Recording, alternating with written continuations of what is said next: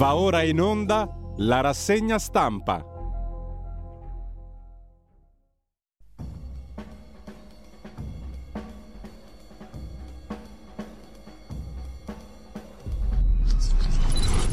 Un cordiale buongiorno a tutte le ascoltatrici e a tutti gli ascoltatori da Giulio Cainarca. Ben trovati all'appuntamento con la rassegna stampa. È lunedì 14 marzo.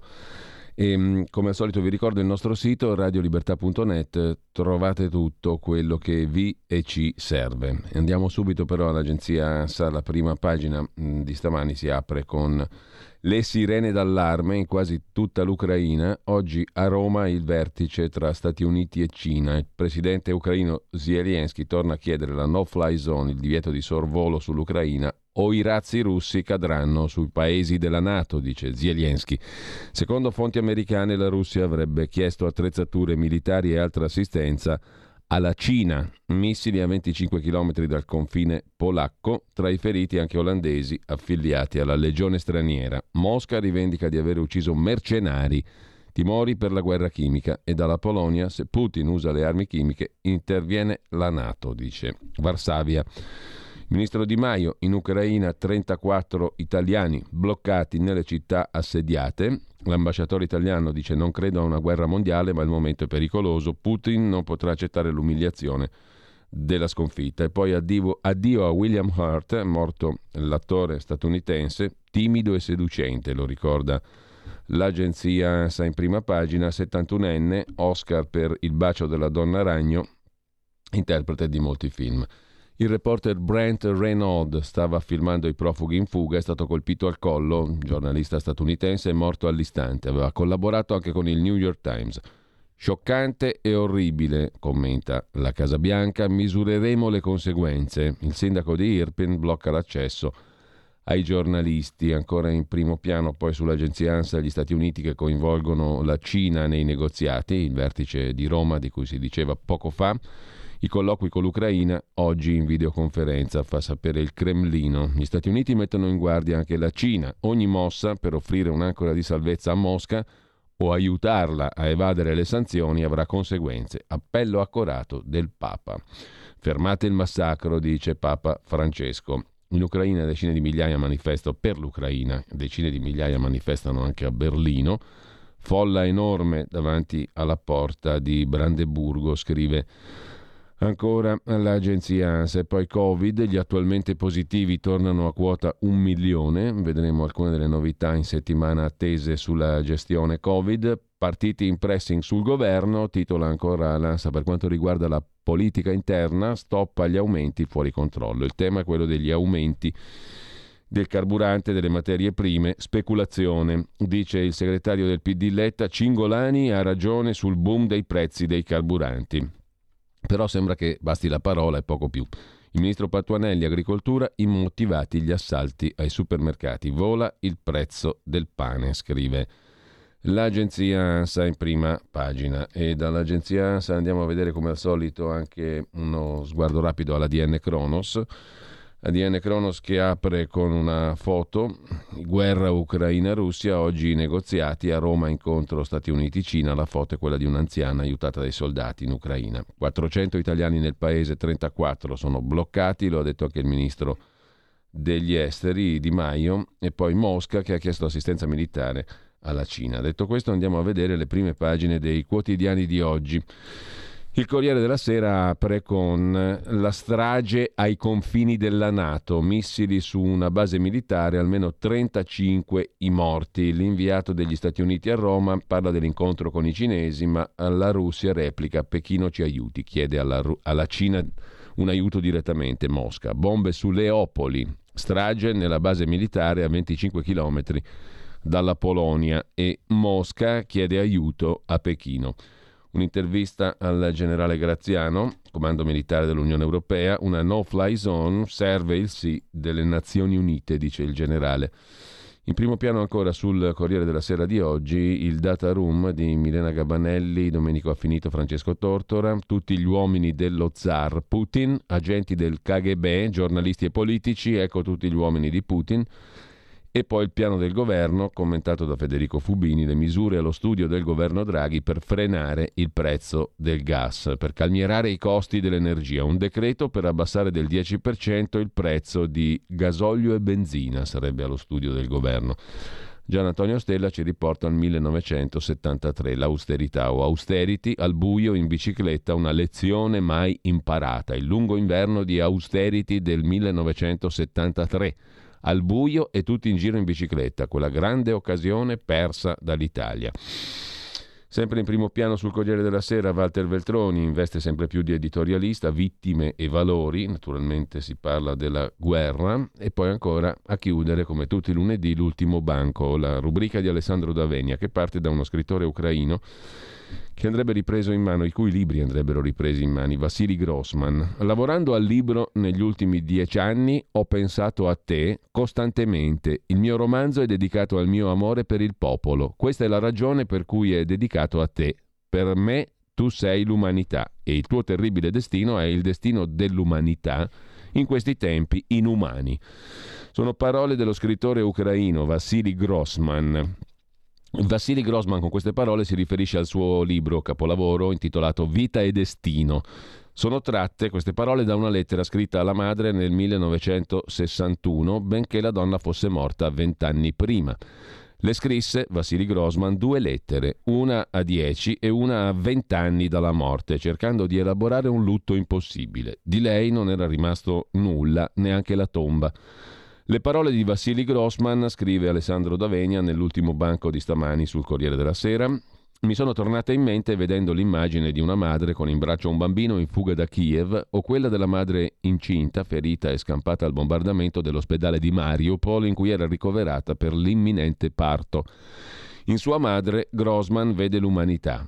Il suo non è un ricordo sentimentale. Cronista dell'assedio di Stalingrado, delle imprese dell'Armata Rossa contro Hitler, Grossman aderì con convinzione al progetto imperialistico sovietico di Stalin, lo stesso rievocato da Putin, ma quando nel 1944 Grossman tornò nella sua città natale Bierdichev in Ucraina, scoprì che la madre era stata uccisa dai nazisti insieme ad altri 30.000 ebrei con la collaborazione di molti ucraini nei quali covava la stessa violenza, scrive in prima pagina sul Corriere della Sera Alessandro D'Avegna nella sua rubrica, che prende spunto da un grande della letteratura ucraina e russa, ovvero Vassili Grossman. L'evento è il narratore del, del nostro Novecento. L'evento e poi l'orrore che vide nella Russia stalinista incrinarono la fede politica di Grossman. Aveva capito che nazismo e comunismo erano figli della stessa volontà di potenza e ciò che salva l'umanità non sono le ideologie del bene, ma i buoni.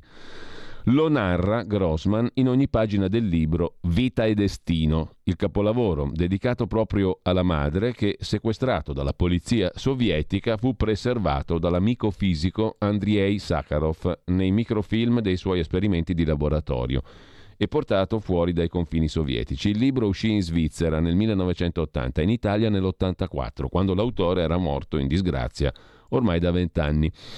Nella prima delle due lettere alla madre, Grossman scrive: Carissima mamma, sono venuto a sapere della tua morte nell'inverno del 44.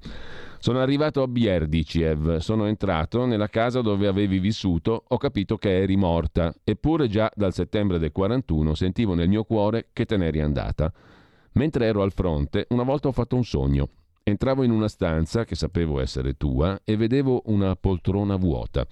Sono stato a lungo a osservare la poltrona vuota e quando mi sono svegliato sapevo che eri morta. Non conoscevo la terribile morte che avevi patito. Ne venni a conoscenza dopo aver chiesto a quelli che sapevano del massacro avvenuto il 15 settembre 1941. Ho provato a immaginare il tuo assassinio centinaia di volte e il modo in cui sei andata incontro alla tua fine. Ho provato a immaginare l'uomo che ti ha uccisa. È stata l'ultima persona che ti ha vista viva. So che hai pensato a me per tutto il tempo, oggi ti penso proprio come se fossi viva, come quando ci siamo visti per l'ultima volta e come quando da piccolo ti ascoltavo mentre leggevi ad alta voce. E sento che il mio amore per te, questa terribile agonia, sono ancora oggi uguali e rimarranno con me fino alla fine dei miei giorni. Le due lettere, scrive Alessandro D'Avegna dopo la lunga citazione da Vassili Grossman, sono state trovate dai biografi di Grossman nel fascicolo a lui dedicato negli archivi del KGB con la foto di corpi gettati in una fossa comune scattata dopo la fucilazione. Vita e Destino è un libro, capolavoro di Grossman, tributo alla madre. Indimenticabile il capitolo in cui immagina che il suo alter ego narrativo, Victor Strum, riceva l'ultima lettera proprio da sua madre, non a caso ebrea, mandata nel ghetto di Bierdicev, come quella di Grossman, e consapevole della fine, ormai vicina. Sento piangere donne per strada, sento i poliziotti che imprecano. Guardo queste pagine e mi sento in salvo da questo mondo tremendo e pieno di dolore. Come posso finire questa lettera? Dove troverò le forze, figlio mio? Ci sono forse parole d'uomo in grado di esprimere il mio amore per te? Ti bacio, bacio i tuoi occhi, la tua fronte, i capelli. Ricordati che l'amore di tua madre è sempre con te, nella gioia nel dolore che nessuno potrà mai portartelo via. Victor, mio caro, è l'ultima riga dell'ultima lettera che ti scrive tua madre. Vivi, vivi per sempre. L'amore della madre, scrive ancora in prima pagina Alessandro Davenia, l'amore per la madre fu per Grossman la salvezza nell'orrore e il cuore del suo capolavoro. Domanda, cosa salva l'uomo? Cosa gli consente di avere vita e non soccombere al destino. Appunto il titolo del suo libro Vita e Destino. Non trovò la risposta in alcuna filosofia, religione, morale, fede politica, ma nell'esempio di una persona, l'esempio materno. A lei infatti Grossman scrive così nella seconda lettera anniversario.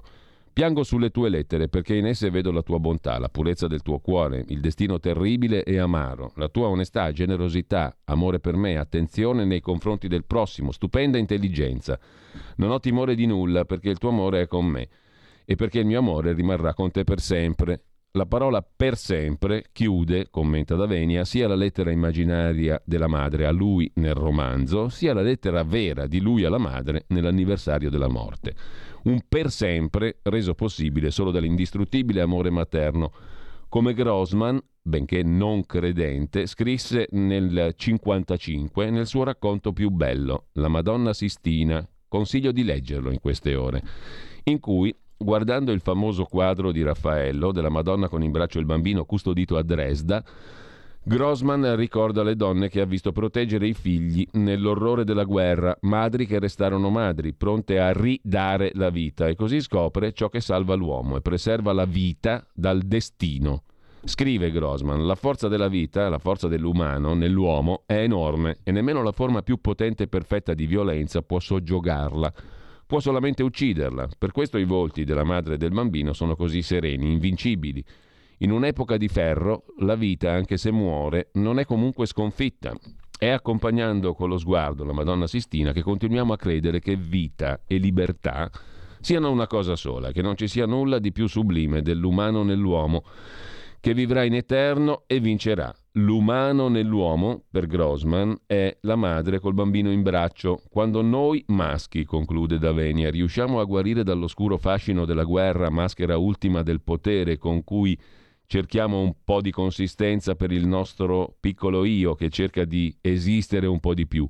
Quando scopriamo che a dare consistenza all'io non è il potere, ma l'amore, che amore è privarsi volontariamente del potere senza rinunciare alla forza, una forza che serve a difendere, a confortare, non a sottomettere.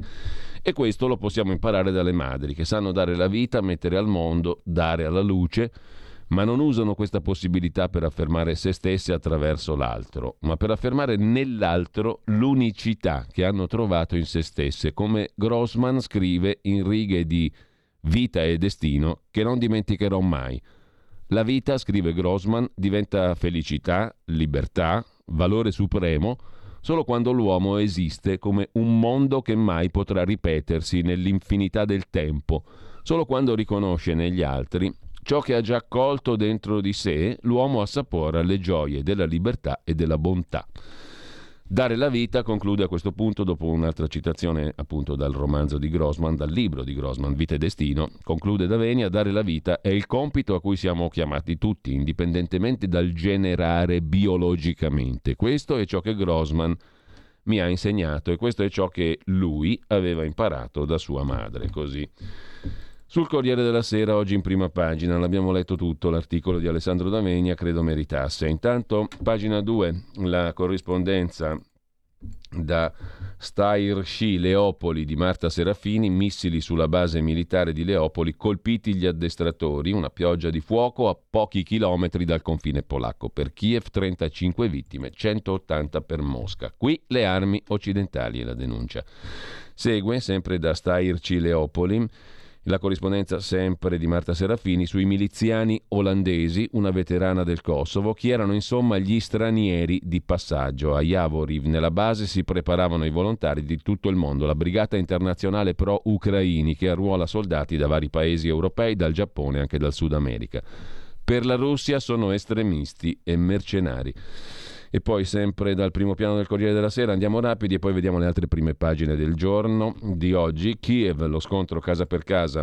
Eh, gli ucraini non temono gli attacchi chimici, non c'è paura per gli attacchi con i gas. Basta un po' di vento, dicono gli ucraini e gli stessi russi ne sarebbero colpiti.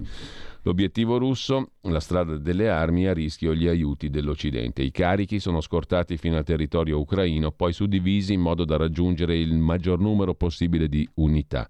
Come funziona il Javelin, il missile anticarro più sofisticato fornito dagli Stati Uniti. Dramma a Mariupol, oltre 2100 vittime, 34 italiani nelle città assediate. Poi l'intervista al generale di corpo d'armata Claudio Graziano, attuale presidente del Comitato Militare dell'Unione Europea e già comandante della brigata multinazionale Kabul in Afghanistan nel 2005 e poi in Libano. Putin ha sbagliato i calcoli, dice il generale italiano, che ora comanda appunto il Comitato Militare dell'Unione Europea. Mosca indietro sulla tecnologia, spende tutto per il nucleare Soltanto le Nazioni Unite possono decidere la no-fly zone. Le sanzioni sono state una doverosa risposta dei paesi occidentali, il loro impatto aumenterà col tempo. L'Unione Europea ora per la prima volta partecipa da protagonista alla sicurezza internazionale. Lasciando uh, le questioni europee, poi c'è la morte del reporter statunitense Brent Renault, 50 anni, ucciso dal fuoco russo. L'auto su cui viaggiava, raggiunta da una raffica a Irpin, vicino a Kiev. Morto subito un collega è rimasto ferito. La stella d'oro invece per Inna che ha salvato 10 feriti, è la prima donna caduta eroe dell'Ucraina. Il presidente Zelensky le ha conferito la massima onorificenza militare insieme ad altri 106 soldati, 17 dei quali caduti in combattimento. La questione delle armi proibite, NATO e Casabianca avvertono Mosca, spiragli sui negoziati, l'uso significherebbe attraversare un'ulteriore soglia scioccante, dicono gli Stati Uniti. Sherman, numero due del Dipartimento di Stato, dice la Russia sembra pronta a trattative di sostanza. Putin avrebbe chiesto aiuti militari alla Cina, inviati di Stati Uniti e Cina a Roma, un vertice di alto livello in Italia, Washington in pressing su Pechino anche sulle sanzioni, scrive il Corriere della Sera, mentre il governo lavora a un decreto contro gli aumenti dell'energia. L'ipotesi, il governo italiano in questo caso, l'ipotesi del tetto ai costi del gas.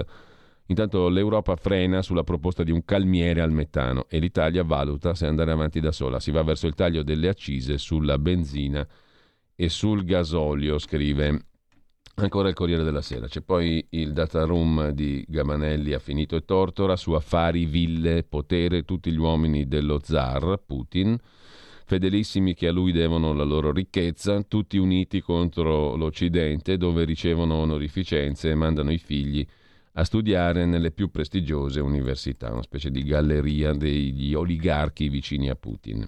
E fuga dalla Russia, intanto di giovani e creativi, pugno di ferro in Russia contro le proteste. E poi c'è la questione, indiscrezioni varie, sulla salute di Putin. Eh, gli 007 la stanno studiando. Ha attacchi d'ira dovuti ai farmaci, ha il Parkinson, cure anticancro, distanza nei summit con i leader. Vladimir Putin sarebbe malato, soffrirebbe di demenza o Parkinson o avrebbe attacchi d'ira provocati dalle cure per il cancro. A tornare sui problemi di salute di Putin è il Daily Mail, quotidiano britannico, non sempre affidabile, scrive il Corriere della Sera, ma molto informato che cita fonti di intelligence occidentali. E con questo lasciamo, ah, c'è anche la storia del ballerino ucraino che però ammira Putin, con il tatuaggio di Putin, ha dato forfè da uno spettacolo in Italia per eh, malattia. Lasciamo, dicevamo, con questo il Corriere della Sera e andiamo a vedere anche le altre prime pagine di oggi, passando a Repubblica. Repubblica apre con il titolo Pulizia etnica, la foto è quella di una bimba di Volnovakha, portata via dalla sua città dai militari armati di Putin, rastrellamento, dopo i controlli sarà deportata in Russia. Deportati in Russia, pulizia etnica, titola Repubblica, gli abitanti delle città ucraine che cadono. Colpita una base di addestramento al confine polacco, almeno 35 morti verso Leopoli, come abbiamo visto prima. Ucciso giornalista americano, Washington dice che Putin ha chiesto armi alla Cina. Oggi a Roma i colloqui diplomatici Stati Uniti-Cina. Il presidente del Consiglio dell'Unione Europea, Michel, si dice pronto a nuove sanzioni a Mosca. E andiamo a vedere però anche la prima pagina della stampa di Torino la stampa che mette in apertura il titolo relativo all'attacco ai confini della Nato, cioè la strage nella base ucraina vicino a Leopoli, a pochi chilometri dalla Polonia, mentre eh, il Cremlino chiede aiuti alla Cina, ma per la Cina la priorità è impedire l'escalation. Il territorio alleato, dice il Pentagono, il Ministero della Difesa statunitense, sarà difeso. Si moltiplicano le uccisioni di civili, 400 italiani in Ucraina, alcuni intrappolati. Ed è fuoco sui giornalisti. Il reporter americano Brent Renaud ucciso a un checkpoint russo a Irben. Carlo Cottarelli chiede al governo di fermare i furbetti del gas e la speculazione in prima pagina sulla stampa. Mentre dalla stampa passiamo alla verità di Maurizio Belpietro. Il titolo d'apertura è dedicato al precipizio, siamo a un passo dal precipizio, scrivono Stefano Graziosi e Daniele Capezzone. L'America ora tratta con la Cina. Ucciso un cronista statunitense alle porte di Kiev, la Russia colpisce una base, quella appunto di Leopoli, usata anche dalla Nato, a due passi dalla Polonia, coinvolti anche cittadini occidentali, voci su ordini proibiti. Basta guerrafondai ipocriti, qui si rischia un conflitto mondiale Serve un'iniziativa politica, sottolinea la verità. Qualcosa si muove, nuovo round russi-ucraini a Roma, vertice fra Pechino e Stati Uniti. Di spalla c'è il commento del direttore Maurizio Belpietro. Troppi media hanno scelto la censura militante. Sulla verità siamo stati tra i primi a cercare di spiegare perché prima di lanciare l'offensiva contro l'Ucraina Putin abbia detto di voler denazificare il paese. Quando lo abbiamo scritto, raccontando delle milizie paramilitari che operavano nel Donbass, non lo abbiamo fatto per giustificare l'invasione non giustificabile di Mosca, ma per farvi capire quali fossero le pezze d'appoggio usate dalla Russia per una guerra nel cuore dell'Europa, che Kiev tollerasse, anzi, scrive Belpietro, avesse inglobato nel proprio esercito gruppi armati che inneggiavano a Hitler, accettando che alcuni esponenti addirittura entrassero in Parlamento, era un dato di fatto e una delle ragioni per cui nella regione orientale ucraina al confine con la Russia da anni era in corso un conflitto che i media definivano a bassa intensità. In realtà in un territorio con 2.200.000 persone, Bergamo e Brescia messi assieme più o meno, o se preferite Palermo e Catania, in otto anni sono morte per attentati o conflitti 14.000 persone, un terzo delle quali adolescenti o bambini. Si può pensarla come si vuole, si può ritenere che tutte le colpe siano di Putin, che ci siano stati errori di America ed Europa, Ciò che non si può fare è nascondere i fatti. I fatti in merito ai gruppi paramilitari neonazisti che operano in Ucraina sono quelli che abbiamo raccontato. Qualche collega, forse per solidarietà con gli ucraini aggrediti, forse per togliere argomenti a un'armata che sta facendo strage di civili bombardando ospedali e asili, stringendo in assedio le città con l'intento di prendere per fame la popolazione, Qualche collega ha preferito tacere sulle milizie filonaziste e addirittura ne ha negato l'esistenza e chi in passato ne aveva parlato ha deciso di rimuovere dai propri archivi gli articoli. Ne ha parlato ieri Giorgio Gandola, descrivendo la sparizione di un'inchiesta su La Stampa di Torino. Ma quello del giornale torinese non è l'unico esempio. In tv Enrico Mentana ha negato che il battaglione Azov simpatizzi per il Terzo Reich e il manifesto, il quotidiano comunista che alla fine del 2020 raccontò di come all'ONU due paesi, Stati Uniti e Ucraina, avessero votato contro una risoluzione che condannava i movimenti neonazisti, l'Italia e i paesi dell'Unione Europea e della Nato si astennero, e beh, ha deciso Mentana di censurare un suo collaboratore a proposito di un piano antirusso elaborato da un'agenzia americana. Già, commenta Belpietro, dei miliziani del battaglione Azov, filo nazista, hitleriano, delle strategie che hanno permesso a costoro di operare, commettere crimini e ammazzare bambini, Non si può parlare perché i buoni sono da una parte e i cattivi tutti dall'altra. La Russia di Putin non è un paese democratico, è potenza nucleare pericolosa, è uno Stato retto da oligarchi, pronto a eliminare i dissidenti, ma ciò non toglie che in Ucraina non tutti siano brave persone. Ho sotto gli occhi, scrive Belpietro, un articolo di Newsweek, non la Pravda, pubblicato dal settimanale americano otto anni fa.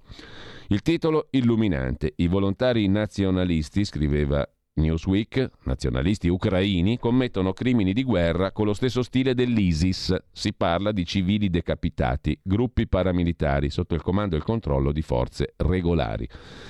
L'articolo cita un rapporto di Amnesty International che sollecita un'inchiesta sulle violazioni dei diritti umani in Donbass otto anni fa. Le fotografie dei morti e delle truppe di volontari, con bandiere che si richiamano al nazismo, si ritrovano su internet così come l'articolo del Jerusalem Post che parla del battaglione Azov. A differenza dell'inchiesta sparita dal sito della Stampa, si trova anche il rapporto che nel 2016 l'OSCE pubblicò sui crimini di guerra delle forze armate e di sicurezza dell'Ucraina. Il battaglione Azov è ritenuto responsabile dell'uccisione di massa di prigionieri, occultamento di cadaveri nelle fosse comuni, uso di tecniche sistematiche di tortura fisica e psicologica, sottotitolo del rapporto Tortura e trattamenti inumani. Ebbene, s'avvia a concludere Maurizio Belpietro sulla verità di stamani. Tutto ciò giustifica l'aggressione di Mosca, l'uccisione di civili ucraini? Legittima l'uccisione del giornalista morto ieri, americano Brent Renault a Irpin? Assolutamente no ma non giustifica neanche l'autocensura che si stanno imponendo i colleghi, i quali vedono solo un aspetto della guerra, commemorano Renault, ma non si ricordano di Andrea Rocchelli, cronista italiano assassinato da milizie ucraine otto anni fa. Avendo messo l'elmetto, i giornalisti hanno scelto da che parte stare. Da osservatori sono diventati combattenti, seduti in salotto. Mi dispiace, conclude Belpietro, io continuo a combattere per la verità non per una parte o per l'altra. Penso che quel voto all'ONU, in cui il cosiddetto mondo democratico non ha voluto condannare il nazismo, sia stato stranamente dimenticato. Israele votò a favore, l'Occidente no. In Italia all'epoca al governo c'era Giuseppe Conte, agli esteri Luigi Di Maio, alla difesa Lorenzo Guerini. A dire no alla condanna dei neonazisti in Ucraina furono 5 Stelle e PD, altro che rimuovere. Bisogna ricordare e ditelo a quelli dell'AMPI, scrive. Maurizio Belpietro in prima pagina sul giornale. Poi vediamo l'altro titolo. Il pane è arrivato a sfiorare 10 euro al chilo, scrive Laura della Pasqua. Inflazione drammatica per farina e derivati. Suggerimenti degli esperti per tutelare i risparmi investiti. Oggi pericolo caos, precettato lo sciopero degli autotrasportatori, ma si temono blocchi degli autonomi. E ancora da segnalare L'articolo di Daniele Capezzone, a pagina 3 della Verità di oggi, il mondo è a un passo dal precipizio, bisogna agire. Ora, con i bombardamenti al confine con la Polonia il rischio di un conflitto globale è reale, serve un'iniziativa politica straordinaria. Segue il pezzo di Stefano Graziosi, la lotta contro il tempo dei diplomatici. A Roma un summit fra Stati Uniti e Cina. Crescono le possibilità di un incontro tra Putin e Zelensky, forse a Gerusalemme. Da segnalare anche l'intervista, pagina 4 della Verità, di Alessandro Rico al giornalista Tony Capuozzo. Un errore consegnare le armi a Kiev, dice lo storico inviato di guerra. Il materiale bellico non muta le sorti del conflitto e noi ci giochiamo la chance di svolgere un ruolo di mediazione. Putin come Hitler un paragone forzato e la Nato ha le sue responsabilità. L'Europa è unita ma impotente. Tornerà sotto l'egida degli Stati Uniti. Zelensky avventuriero, la sua politica ha messo in pericolo il paese, dice Tony Capuozzo nell'intervista a La Verità di stamani. Sempre dalla Verità vi cito anche un'altra intervista. Antonio Di Francesco interpella l'anziano ed esperto eh, diplomatico, già ambasciatore per tanti anni presso la Nato e poi a Mosca, Sergio Romano, editorialista del Corriere della Sera, un'Ucraina neutrale. Solo così si potrà porre fine alla guerra. La soluzione è nella diplomazia, ma i governi non sono pronti e le sanzioni sono un rischio suicida. Quando Putin e Zelensky capiranno che non ci sono alternative, tratteranno. La Cina non si legherà mani e piedi a nessuno. Kiev nell'Unione Europea? Non adesso un'Ucraina neutrale. Quello sarebbe il massimo, secondo, Sergio Romano, mentre dalla verità di oggi vi segnalo ancora un'intervista, come tutti i lunedì sono numerose le interviste, è già un'economia di guerra, dice l'ex deputato 5 Stelle Alessandro Di Battista. Draghi sembra un cartonato, mm, dice Di Battista che è a favore di una soluzione diplomatica della crisi in Ucraina. Serve pragmatismo, l'Europa deve pensare ai suoi cittadini, l'Italia è trasparente. Da segnalare anche nell'intervista di Fabio Dragoni a Davide Tabarelli, responsabile di, eh, presidente di Nomisma Energia, Razionamento elettrico per 5 anni. Abbassare il riscaldamento o bruciare più carbone risolve nulla. Se vogliono liberarsi delle forniture russe, i leader europei devono tagliare i consumi elettrici per molto tempo. Le rinnovabili piacciono alla finanza, ma le bollette in arrivo ai pensionati non sono la stessa cosa. Credo però che Mosca non voglia far degenerare le cose, dice Tabarelli, intervistato dalla Verità. Ci sono poi da segnalare sulla Verità di oggi due pagine dedicate ai medici senza speranza, con riferimento al cognome del Ministro della Salute, decimati dai pensionamenti gravati dalla burocrazia legata al Covid, demotivati dalle crescenti proteste dei pazienti, i medici di famiglia sono l'ultimo anello debole della sanità italiana. Il calo del loro numero era stato previsto già dieci anni fa, ma le risorse per la formazione sono state dirottate altrove. Ora il ministro Speranza si è inventato le case della comunità, gli studi aperti 24 ore, misure che rischiano di trasformarsi nell'ennesimo fallimento. Due interviste corredano il pezzo, l'articolo, l'inchiesta di Tommaso Baronio. La prima a Alberto Oliveti, presidente della fondazione ENPAM, l'ente di previdenza dei medici. Diremo addio ai dottori di fiducia. La riorganizzazione che introduce i turnisti avrà come effetto di spersonalizzare il rapporto con gli assistiti, specie se malati cronici. E poi l'intervista al presidente della Federazione Nazionale Ordini dei Medici Chirurghi Odontoiatri, FNOM-CEO, il presidente il dottor Filippo Anelli. La programmazione non è esistita, tra qualche anno saremo da capo. Con la pandemia alcune carenze colmate, ma ancora non si guarda avanti e la riforma di Speranza introduce con le case di comunità dei contenitori vuoti. Le regioni risparmiano sul personale per far quadrare i loro bilanci. Sarà il caso poi di ritornarci sopra anche come radio su questa questione della sanità post-Covid. Ma lasciamo, lasciamo la verità, andiamo a vedere anche la prima pagina di Libero, andiamo veloci perché il tempo scorre implacabile, sono già le 8.02, l'Italia ha gas e non lo estrae. Titola Libero, piccola pausa, siamo di nuovo qua tra pochi secondi. Stai ascoltando Radio Libertà. La tua voce libera, senza filtri né censura. La tua radio. Eccoci qui. L'Italia ha gas e non lo estrae. È il titolo del pezzo d'apertura di Libero a firma di Mirko Molteni, suicidio energetico. Abbiamo 752 pozzi inattivi e in 20 anni la produzione nazionale è calata del 95%. C'è un piano per aumentare la nostra autonomia, ma Verdi e Sinistra si oppongono. La maggioranza in coro chiede via le tasse sulla benzina.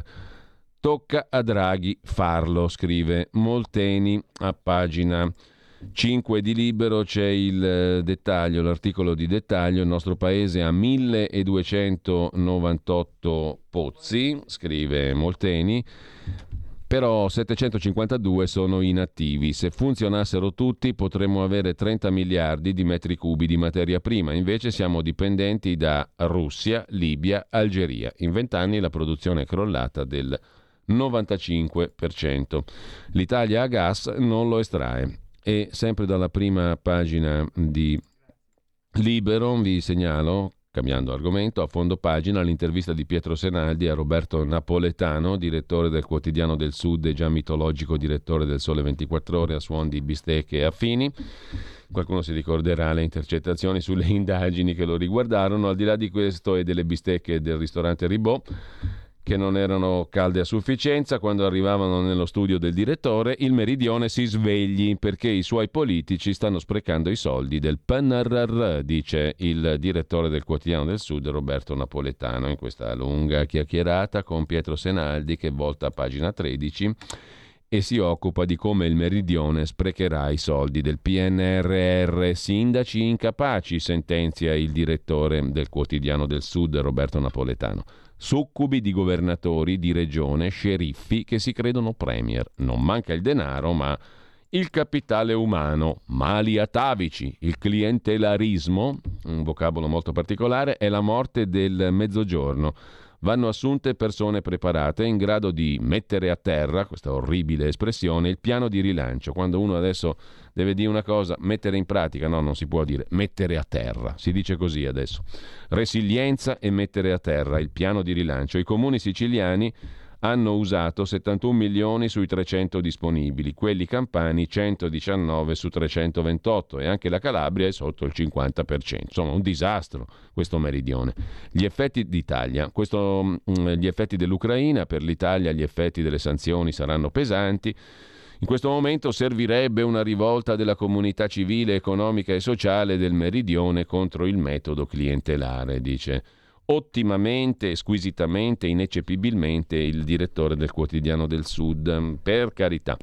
Mentre sempre dalla prima pagina di Libero, Filippo Facci si occupa dei legami tra Tangentopoli e Salvo Lima, 30 anni fa l'omicidio dell'onorevole democristiano Salvo Lima, l'uomo di Andreotti in Sicilia. Riina era furioso per le condanne dei boss, ma l'esecuzione di Salvo Lima fu pure un messaggio inviato ad Andreotti, ma pensa a te da Cosa Nostra, preoccupata dalle inchieste sugli appalti i legami tra Tangentopoli e l'omicidio di Salvo Lima. Scrisse il generale Mori. Per la prima volta, col sostegno di Falcone, emerse che dei tre protagonisti cointeressati mafia, imprenditoria e politica, imprenditoria e politica non erano vittime ma partecipi. Secondo Pietro Grasso, l'attentato di Capaci fu un messaggio per frenare le spinte contro una politica in crisi. E anche Borsellino fu ucciso per le indagini su mafia e appalti, ricorda Filippo Facci. Con ciò Lasciamo anche la prima pagina di Libero con due interviste, per la verità, eh, ancora a Guido Crosetto, fondatore di Fratelli d'Italia, adesso si rischia la rivolta sociale, Giulio Tremonti, la crisi era prevedibile, il governo Draghi sta dormendo. Quanto a Crosetto, pagina 3 lo intervista Gianluca Veneziani, il governo deve muoversi, rischiamo rivolte sociali, conflitto, sanzioni alla Russia, caro energia, per la nostra economia sarà peggio del Covid, aumenterà la gente sotto la soglia di povertà e le tensioni scuoteranno la democrazia. La fornitura di armi è il punto massimo a cui l'Unione Europea poteva spingersi e ha avuto un risultato tutt'altro che simbolico sull'Ucraina. L'unico modo per fermare Putin è che Stati Uniti e Cina parlino con lui e con l'Ucraina.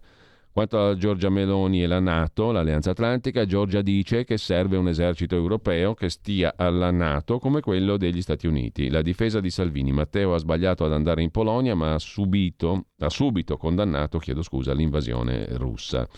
E a volta pagina troviamo l'intervista appunto a Giulio Tremonti. La crisi c'era già, ma Draghi l'ha ignorata. L'economia era già in sofferenza nell'ultimo trimestre del 2021, ma il governo è fuggito dalla realtà e ora quantomeno abbatta le imposte sui combustibili. Vedremo il giornale che fa un quadro su questa questione di quanto pesano le imposte sulle, sui combustibili. Le sanzioni funzionano al meglio, dice ancora Giulio Tremonti a Libero quando il loro annuncio basta a produrre l'effetto deterrenza. Non è questo il caso della Russia, anche perché sono state introdotte a guerra in corso, sono sanzioni di ritorsione. Riforma fiscale? Non si capisce l'obiettivo quantitativo, essendoci sempre la parità di gettito. Sotto l'aspetto qualitativo punta a una fiscalità progressiva per il reddito da lavoro e proporzionale per il reddito da capitali. Un'idea di sinistra, la giudica Giulio Tremonti, la riforma fiscale del governo Draghi. Andiamo a vedere adesso anche dopo libero la prima pagina del Tempo di Roma. Il tempo apre con un appello a Draghi. Batti un colpo, caro Draghi. La Spagna attiva tagli fiscali per i settori colpiti dalla guerra. Dopo l'allarme di Cingolani, anche in Italia serve un decreto contro rincari e speculazioni. Politica in pressing sul ministro, venga in Parlamento e spieghi chi e perché ci sta truffando l'allarme di Cingolani sulle speculazioni, giusto appunto.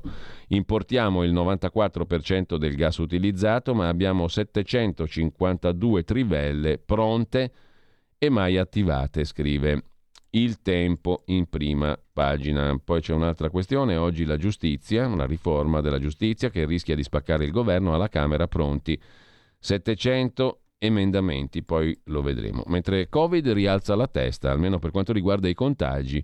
Attualmente un milione di contagiati, i numeri tornano a salire, scrive il tempo di Roma. Dal tempo passiamo al messaggero, sempre rimanendo alla quotidiani romani, perché in prima pagina c'è un un pezzo su un'altra questione a proposito di rincari. È una beffa quella sulla farina che costa meno ma aumentano pane e pasta. Il grano tenero arresta la sua corsa ma il prezzo di pane e biscotti continua a salire. Colpa di manovre azzardate che surriscaldano i prezzi. Il faro sulla speculazione è già scattato ma il piano di aiuti è bloccato e manca il via libera europeo. Il piano aiuti per bloccare i rincari è fermo in attesa dell'ok dell'Unione Europea, scrive il messaggero. Dal messaggero passiamo al giorno, il quotidiano nazionale, la nazione resto del Carlino. Le bombe russe contro l'Occidente, colpita una caserma vicina al confine polacco e poi eh, Zelensky tra i feriti, Putin gli dà la caccia e sequestra i politici. Il presidente ucraino ha visitato i militari ucraini feriti. Lo zar semina paura il leader ucraino ostenta sicurezza. C'è poi una storiaccia di cronaca da Pavia.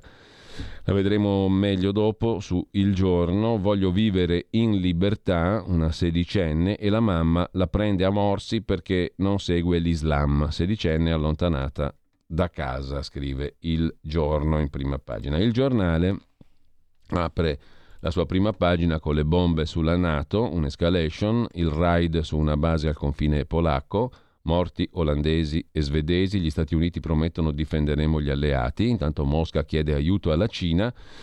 E poi c'è una folle previsione, un'intervista di Luigi Mascheroni al dottor Stranamore, l'ideologo di Putin, Dugin. Mosca pronta all'atomica, dice Alexander Gelievich Dugin, l'ideologo di Putin, scrive il giornale nella didascalia sotto la foto di Dugin in prima pagina. Poi la vediamo questa intervista assai interessante di Luigi Mascheroni a Dugin.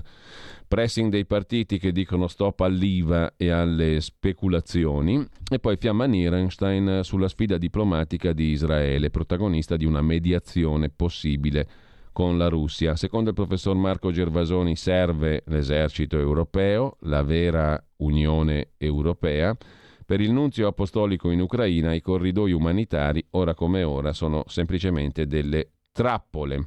E poi la benzina con le accise, lo Stato si fa il bilancio, 30 miliardi di euro all'anno, sottolinea Gian Maria De Francesco a pagina 12 del giornale di oggi. Un tesoretto da 30 miliardi, le accise sui carburanti che nessuno ha tagliato. Sono la quarta entrata dello Stato. Si possono ridurre solo a deficit, la Francia lo sta facendo. Poi vedremo meglio questo articolo sulla questione delle accise sui carburanti. In prima pagina parla anche il virologo Andrea Crisanti, intervistato da Enza Cusmai, mascherine e Green Pass, strumenti ormai superati, dice Crisanti, che guarda i dati dei contagi in aumento, dei ricoveri che salgono e se lo spiega facile. Non c'è nessuna restrizione, fa freddo, si sta molto al chiuso, ma ritengo che su mascherine al chiuso, restrizioni ai Novax e Green Pass sia l'ora di dire basta. Così il professor Crisanti. Ma lasciamo la prima pagina del giornale, uno sguardo lo diamo anche al foglio. Il foglio del lunedì apre con eh, il lungo articolo, in questo caso di Nicole Flammini, giornalista del foglio che scrive di Europa, Russia e Israele. Per solito oggi si occupa del confine del nuovo mondo. Gli ucraini entrano all'hotel Europeischi di Cracovia con le loro storie lasciate a Kiev. Molti saranno macerie al loro ritorno. Un viaggio polacco tra redazioni, hall, pensatoi, sigarette spente e bagagli per capire come sarà il nuovo ordine mondiale, il ventottesimo Stato europeo. Mentre gli ucraini combattono e tengono le mani dei russi impegnate, a noi spetta il compito di disegnare il futuro. Da segnalare ancora poi L'articolo di Paolo Nori, il cui corso è stato oggetto di discussioni alla Bicocca di Milano, il corso su Dostoevsky, tutti ne hanno parlato, un giallo storico chiamato Russia, il titolo del pezzo di Nori per il foglio di stamani. Per chi si sente in mezzo a questa guerra, nello stesso modo in cui Pierre Bezukov stava nel mezzo della battaglia di Borodino, e cioè non ci capisce niente. Si può sempre studiare l'intervista di Yuri Dud allo scrittore Boris Akunin. Secondo Akunin, quando un grande paese è in mano a una sola persona per molto tempo, quella persona perde il contatto con la realtà, guarda da un'altezza eccessiva tutti questi moscerini, si fa un'idea del mondo tutta sua, si immagina di sapere meglio di chiunque altro cosa bisogna fare. Se dobbiamo pensare a un parallelo storico, c'è una trappola in cui cadono sempre i governanti di questo tipo. La trappola si chiama piccola guerra facile da vincere. È successo moltissime volte nella storia quando un paese comincia ad avere problemi seri nel campo dell'economia. Sappiamo perfettamente che il conflitto in Donbass è stato provocato da Putin. Russia, Bielorussia, Ucraina è un unico popolo, non solo per Putin, anche per me. Quello che si può vedere in prospettiva va dall'orribile al meraviglioso. Sono alcuni passaggi appunto dell'intervista allo scrittore Boris Akunin citata da Paolo Nori sul foglio di oggi. Sul foglio di oggi c'è anche da segnalare un articolo sulle memorie della morte per fame di Francesco Cataluccio, perché gli ucraini scappano dalla guerra. Nella loro storia c'è l'orrore dell'Olodomor, la grande carestia dei primi anni 30, considerata oggi un genocidio provocato dal regime sovietico staliniano. I morti furono 7 milioni. Gli ucraini, essendo milioni di piccoli contadini religiosi e nazionalisti, non erano considerati dai sovietici affidabili, mostrando di andare in direzione opposta ai piani staliniani. Allora i bolscevichi misero in piedi un programma di collettivizzazione forzata che si spinse ad affamare un'intera popolazione. C'erano coloro che facevano a pezzi i morti e li cuocevano, uccidevano i propri figli e li mangiavano. Dicono che questi li hanno fucilati tutti quanti, ma non erano loro i colpevoli. Colpevoli erano quelli che riducevano una madre al punto di mangiare i propri figli, scrive Vassili Grossman, citavamo prima, ce l'abbiamo citato sulla scorta del pezzo di Alessandro D'Avenia, nel 1956, ricorda anche Cataluccio sul foglio di oggi. Il foglio internazionale, curato da Giulio Meotti come tutti i lunedì, ci propone un pezzo di Le Figaro del 2 marzo. Stiamo vivendo una svolta storica tanto importante quanto l'11 settembre, dice il filosofo e saggista Robert Redeker, già perseguitato dall'Islam combattente in Francia. L'invasione dell'Ucraina per Redeker è l'evento più importante dell'inizio del XXI secolo. L'amnes- l'amnesia dell'Europa, dice Redeker, ha fatto eh, ha finito per indebolirla spiritualmente, spingendola ad esporsi da sola come preda. Gli imperialismi vicini se ne sono accorti. Eh, c'è sempre dal Figaro un altro articolo del 6 marzo, l'Europa ha appena detto no al suo declino annunciato, dice lo storico francese Jacques Julliard, la guerra in Ucraina, come qualsiasi guerra, è un'accelerazione della storia.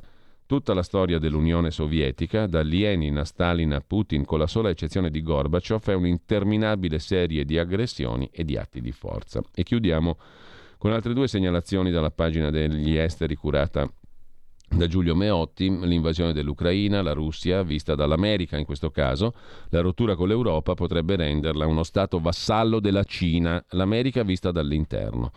L'obiettivo di Putin, scrive il New York Times del 26 febbraio scorso, non è la rivoluzione globale, ma la coesione del mondo russo. Il Cremlino non punta a costruire una nuova egemonia mondiale. La visione di un mondo diviso in stati e civiltà e i calcoli sbagliati. E poi un pezzo dall'Atlantic del 3 marzo, cospirazione, vittimismo, ecco come si sono trasformati i repubblicani.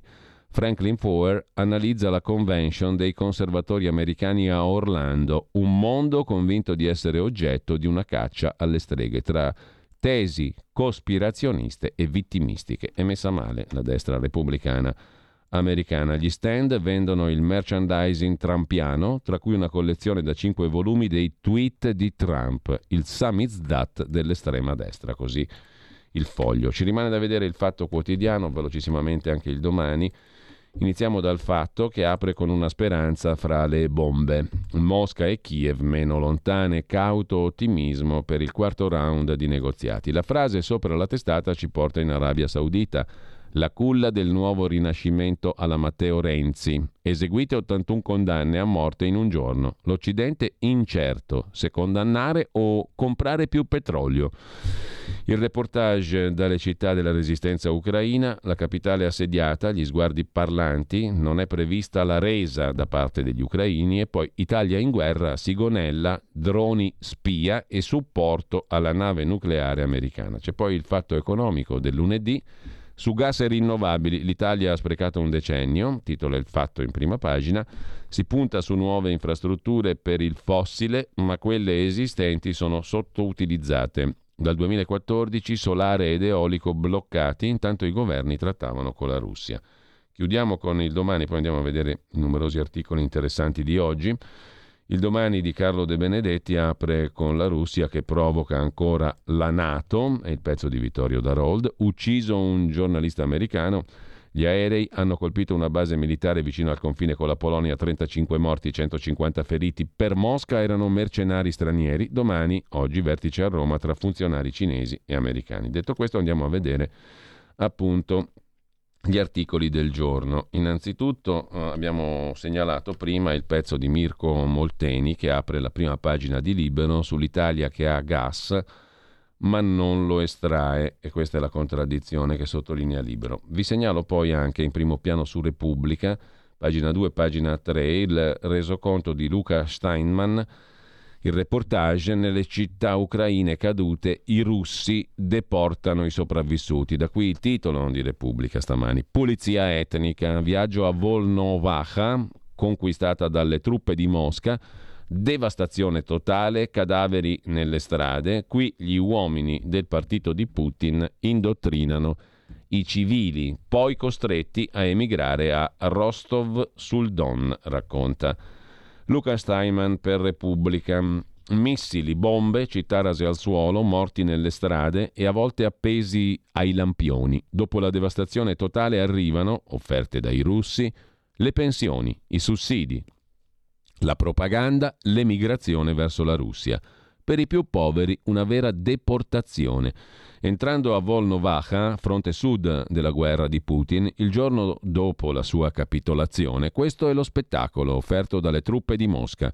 Sono le armi che il Cremlino usa per sconfiggere e poi integrare nella propria amministrazione le popolazioni dei territori conquistati, portando avanti un processo di russificazione che punta a rendere perpetua la presenza russa in Ucraina, racconta Luca Steinman, gli invasori introducono il rublo al posto della grivna. Qui la popolazione è russofona ma non russofila. Molti vengono portati nella federazione russa per la rieducazione. La foto. Gli ucraini costretti a emigrare a Rostov sul Don cambiano le loro monete in rubli per acquistare il necessario dagli invasori. Un camion. Soldati russi fanno salire sul camion gli sfollati di Volnovacha che con dei pullman verranno poi trasferiti in Russia. La rieducazione russa. Sul giornale invece vi segnalo, siamo a pagina 3, il pezzo di Gian Michalessin a proposito di Russia. Il messaggio di Putin all'Ovest è molto chiaro, i passi verso l'escalation, l'attacco ieri vicino a Leopoli dice che Mosca non sta scherzando. Europa e Stati Uniti si chiedano se sono pronte a intervenire sul campo. 30 missili per metterci alla prova, scrive Michalessin. 35 missili per farci capire che non si scherza più. Un raid, due avvertimenti che Nato e Europa non possono ignorare. A soli 25 km dal centro di addestramento di Leopoli disintegrato dalle testate russe corre il confine con la Polonia e lungo quel confine passa il Rubicone dell'articolo 5 dell'Alleanza Atlantica. Quell'articolo non è soltanto un flatus vocis, ma è lo spartiacque decisivo, capace di trasformare un attacco alla Polonia in una guerra di tutta l'alleanza contro la Russia. Un Rubicone rammentato dal portavoce del Pentagono John Kirby, pronto ieri a ricordare agli alleati che un attacco armato contro uno è un attacco contro tutti. Per questo la durissima minaccia di Mosca va presa con serietà. I giochi sono finiti. Le capitali europee, d'intesa con Londra e Washington, non possono più chiedersi se sono disposte ad aiutare l'Ucraina. Devono domandarsi se sono pronte ad accettare che i propri soldati e cittadini muoiano per fermare Mosca. E devono farlo senza fraintendimenti, anche perché Mosca stavolta ha prima avvertito, poi colpito e poi rilanciato la minaccia. Per capirlo basta rivedere il film dell'attacco al centro di Yavoriv, a partire dai luoghi, uno scenario cruciale. Leopoli è il capoluogo di quei territori occidentali dell'Ucraina che per ragioni storico-politiche sono fuori dalle mire del Cremlino. In teoria non dovrebbe venir colpita Leopoli. A fare la differenza due elementi. Il primo, la contiguità con quella frontiera polacca da cui passano le armi promesse dai paesi della Nato, Italia compresa, all'Ucraina. Nei sospetti della Russia, quella contiguità fa di Leopoli il punto d'arrivo e il centro di smistamento di armi e munizioni. Carichi che dribblano i pattugliamenti russi e raggiungono le zone del fronte grazie alle informazioni satellitari garantite dall'intelligence occidentale. Non a caso, solo 12 ore prima del micidiale raid, il Cremlino mette in guardia Washington e gli alleati. Il vice ministro degli esteri russo Ryabkov aveva avvertito avvisiamo gli Stati Uniti, inviare armi dai vari paesi pronti a stare al gioco non è solo una mossa pericolosa, ma un'azione che trasforma quei convogli in obiettivi, come dire siamo pronti a colpire chiunque partecipi alle spedizioni di armi.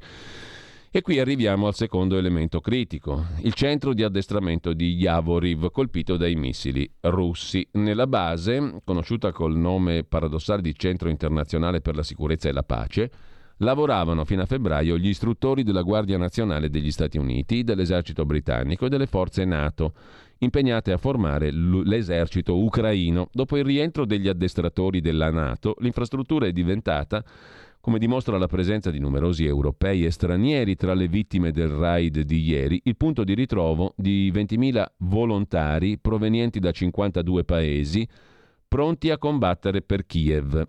Ma questo flusso di volontari, legittimati dal via libera concesso da due donne ai vertici della politica europea, la segretaria agli esteri inglese Liz Truss e la premier danese Mette Frederiksen, insospettisce la Russia. Agli occhi di Mosca, tra quei volontari si nascondono militari delle forze speciali mandati a garantire il coordinamento dei convogli o a continuare sotto mentite spoglie l'addestramento delle forze ucraine. Ripeteva ieri il Ministero della Difesa di Mosca, abbiamo ucciso mercenari stranieri, distrutto armi straniere, continueremo a eliminare mercenari stranieri arrivati in Ucraina. Insomma, conclude Gian Michalessin sul giornale, a giudicare non solo dalle parole ma dai fatti, le rappresaglie non si fermeranno qui. Per questo da ieri il Rubicone è sempre più stretto.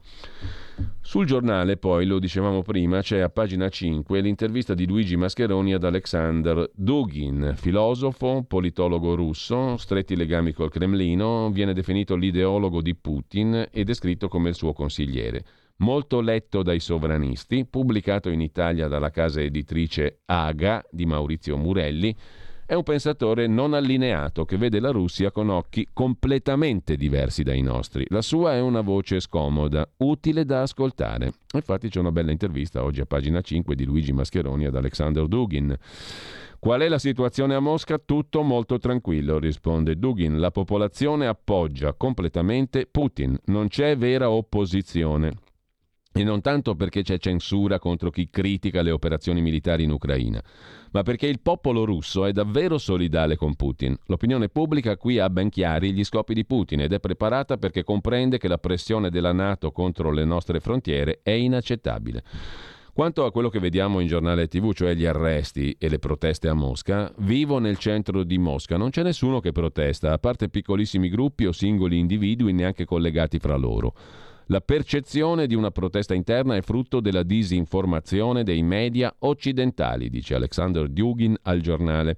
Si prendono immagini di manifestazioni del passato in contesti differenti, si fanno passare per contestazioni. Ha avuto modo di parlare con Putin di recente? È una domanda personale, non rispondo. Parlo di geopolitica. Cosa sta succedendo in Ucraina? Per capirlo, dice Dugin al giornale, occorre risalire alle cause e leggere la dissoluzione dell'Unione Sovietica dentro un contesto ideologico e geopolitico.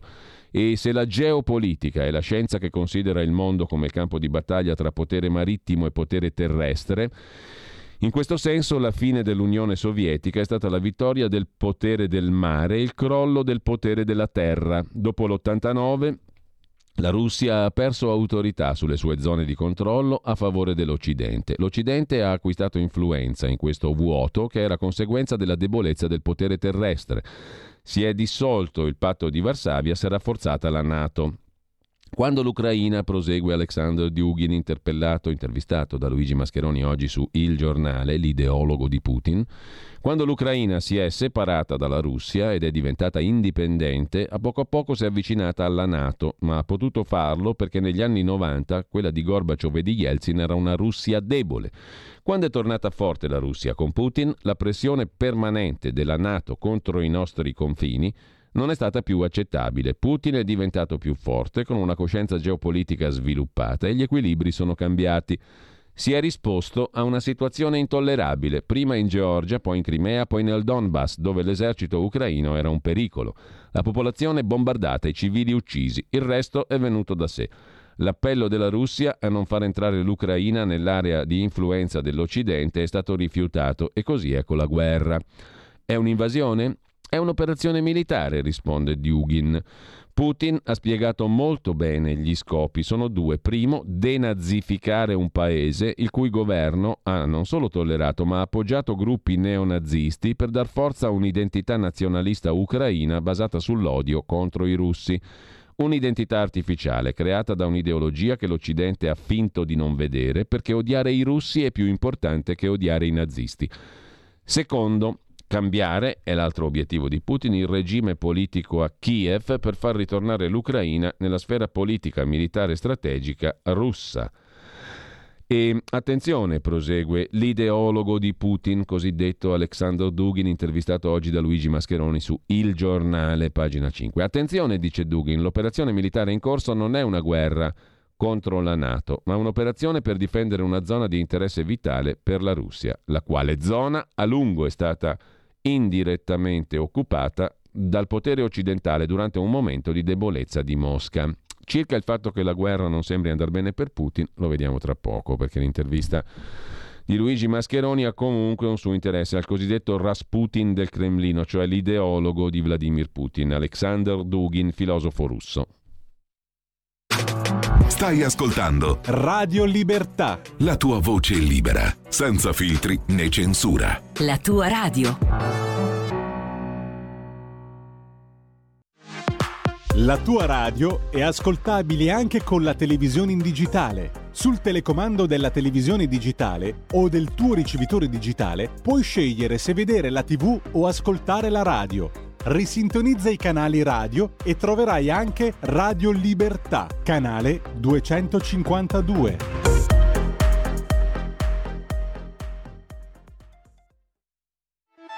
Stai ascoltando Radio Libertà, la tua voce libera, senza filtri né censure, la tua radio.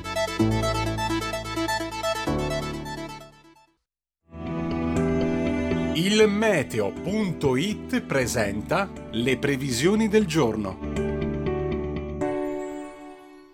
Inizio di settimana con alta pressione dominante sull'Italia, tempo dunque stabile ovunque con pochissimi disturbi. Nella prima parte della giornata ampio soleggiamento da nord a sud con cieli spesso sereni ad eccezione di una nuvolosità irregolare al nord-ovest e diffusa sulle isole maggiori, ma sempre senza fenomeni degni di nota. Nel pomeriggio la situazione non è destinata a cambiare in maniera rilevante. Le previsioni di ilmeteo.it tornano più tardi. Un saluto da Andrea Garbinato. Avete ascoltato le previsioni del giorno.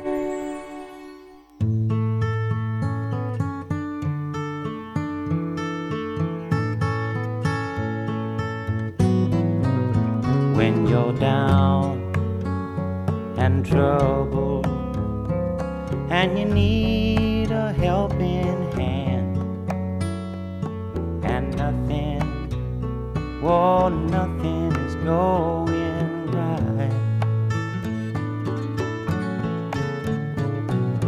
Close your eyes and think of me, and soon I will be there to brighten up even your darkest night. You just call up my name and you know wherever running. Oh, yeah, baby, to see you again. Winter, spring, summer, or fall. Now, all you got to do is call, and I'll be there. Yeah, yeah, yeah. You've got a friend.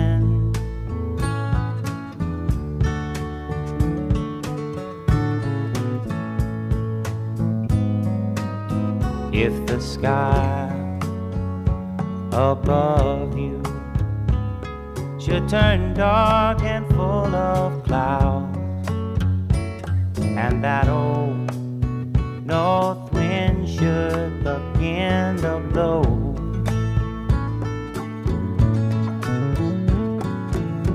Keep your head together and call my name out loud now. Soon I'll be knocking upon your door.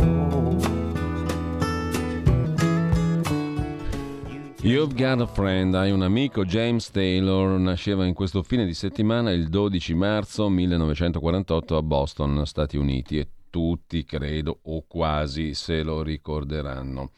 Intanto, mm, intanto diamo uno sguardo ancora all'intervista di cui parlavamo prima, l'intervista al cosiddetto ideologo a proposito di un amico, l'amico di Putin, insomma Alexander Dugin, sul giornale di oggi. La guerra non sembra andare bene per Putin, non credo proprio, ribatte Dugin, intervistato da Luigi Mascheroni, pagina 5, il giornale di stamani. Putin sapeva che l'Ucraina ha un grande esercito e che prendere il controllo di un paese con 40 milioni di persone non sarebbe stato facile. Ecco perché le operazioni si prolungano. Sconfiggere un esercito di 600.000 soldati che ha dalla propria parte l'appoggio e la propaganda di tutto l'Occidente non è facile. Nessuno credeva in una vittoria breve. La Russia però ha il controllo dei cieli. La guerra durerà ancora un mese o più, ma l'esercito russo vincerà. Non c'è alcun elemento inaspettato in questa guerra per Putin. Si parla di un Putin malato, poco lucido, staccato dalla realtà.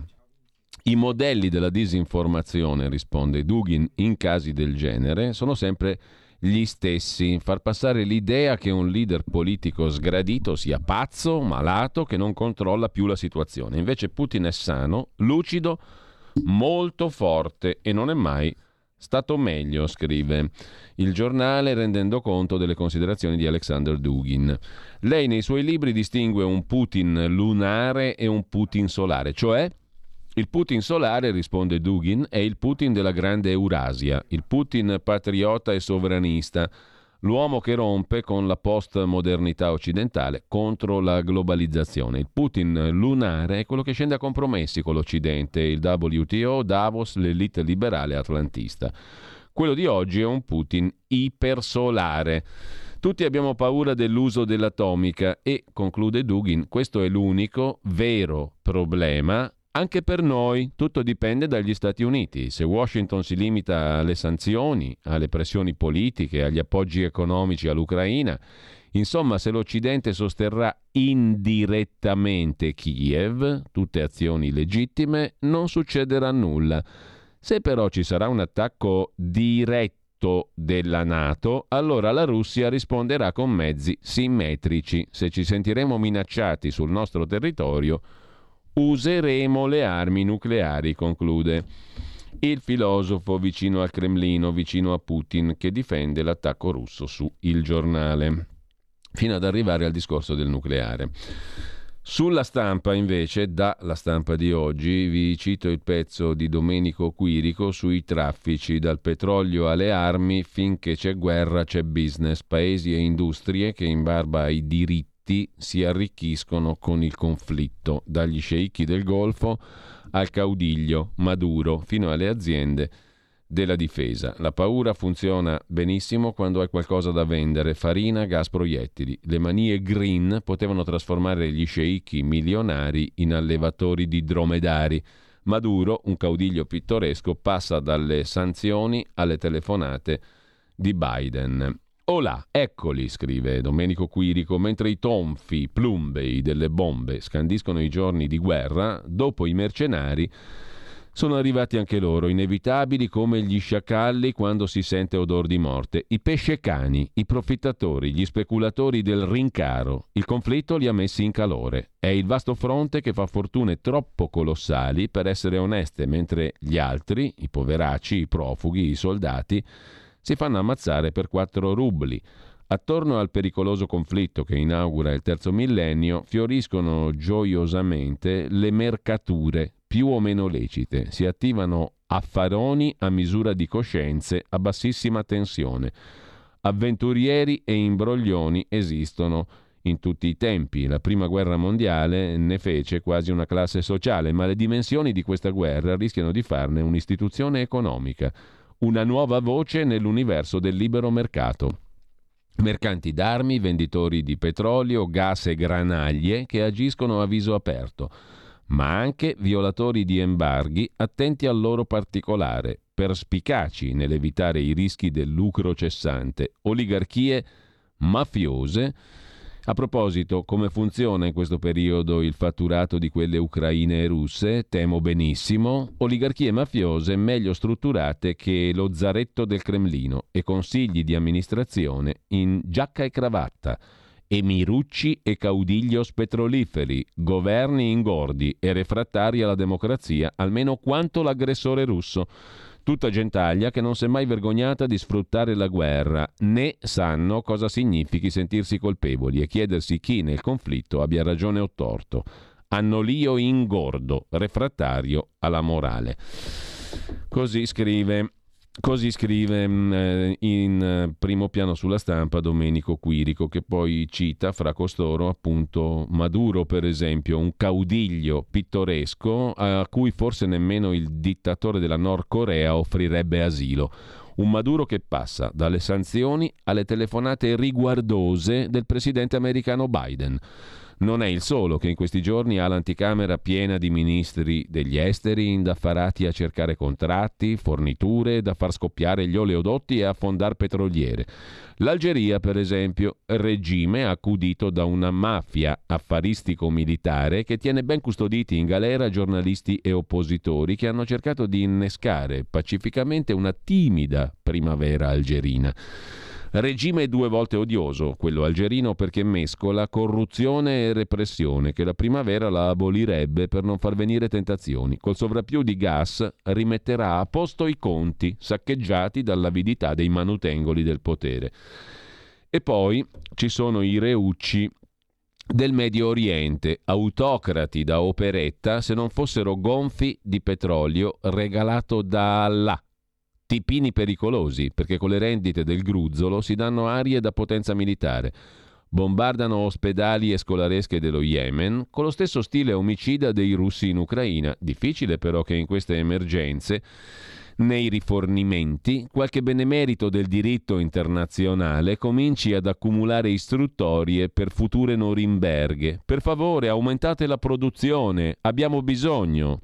Loro, continua Domenico Quirico sulla stampa, fanno i preziosi, si negano anche agli americani. Bisogna approfittare del momento, si possono strappare indulgenze e complicità, oltre che un fatturato che fino a ieri rischiava di languidirsi per queste manie green dell'Occidente e alla lunga poteva renderli da milionari dell'oro allevatori di dromedari. E qui veniamo al business più lucroso, le armi.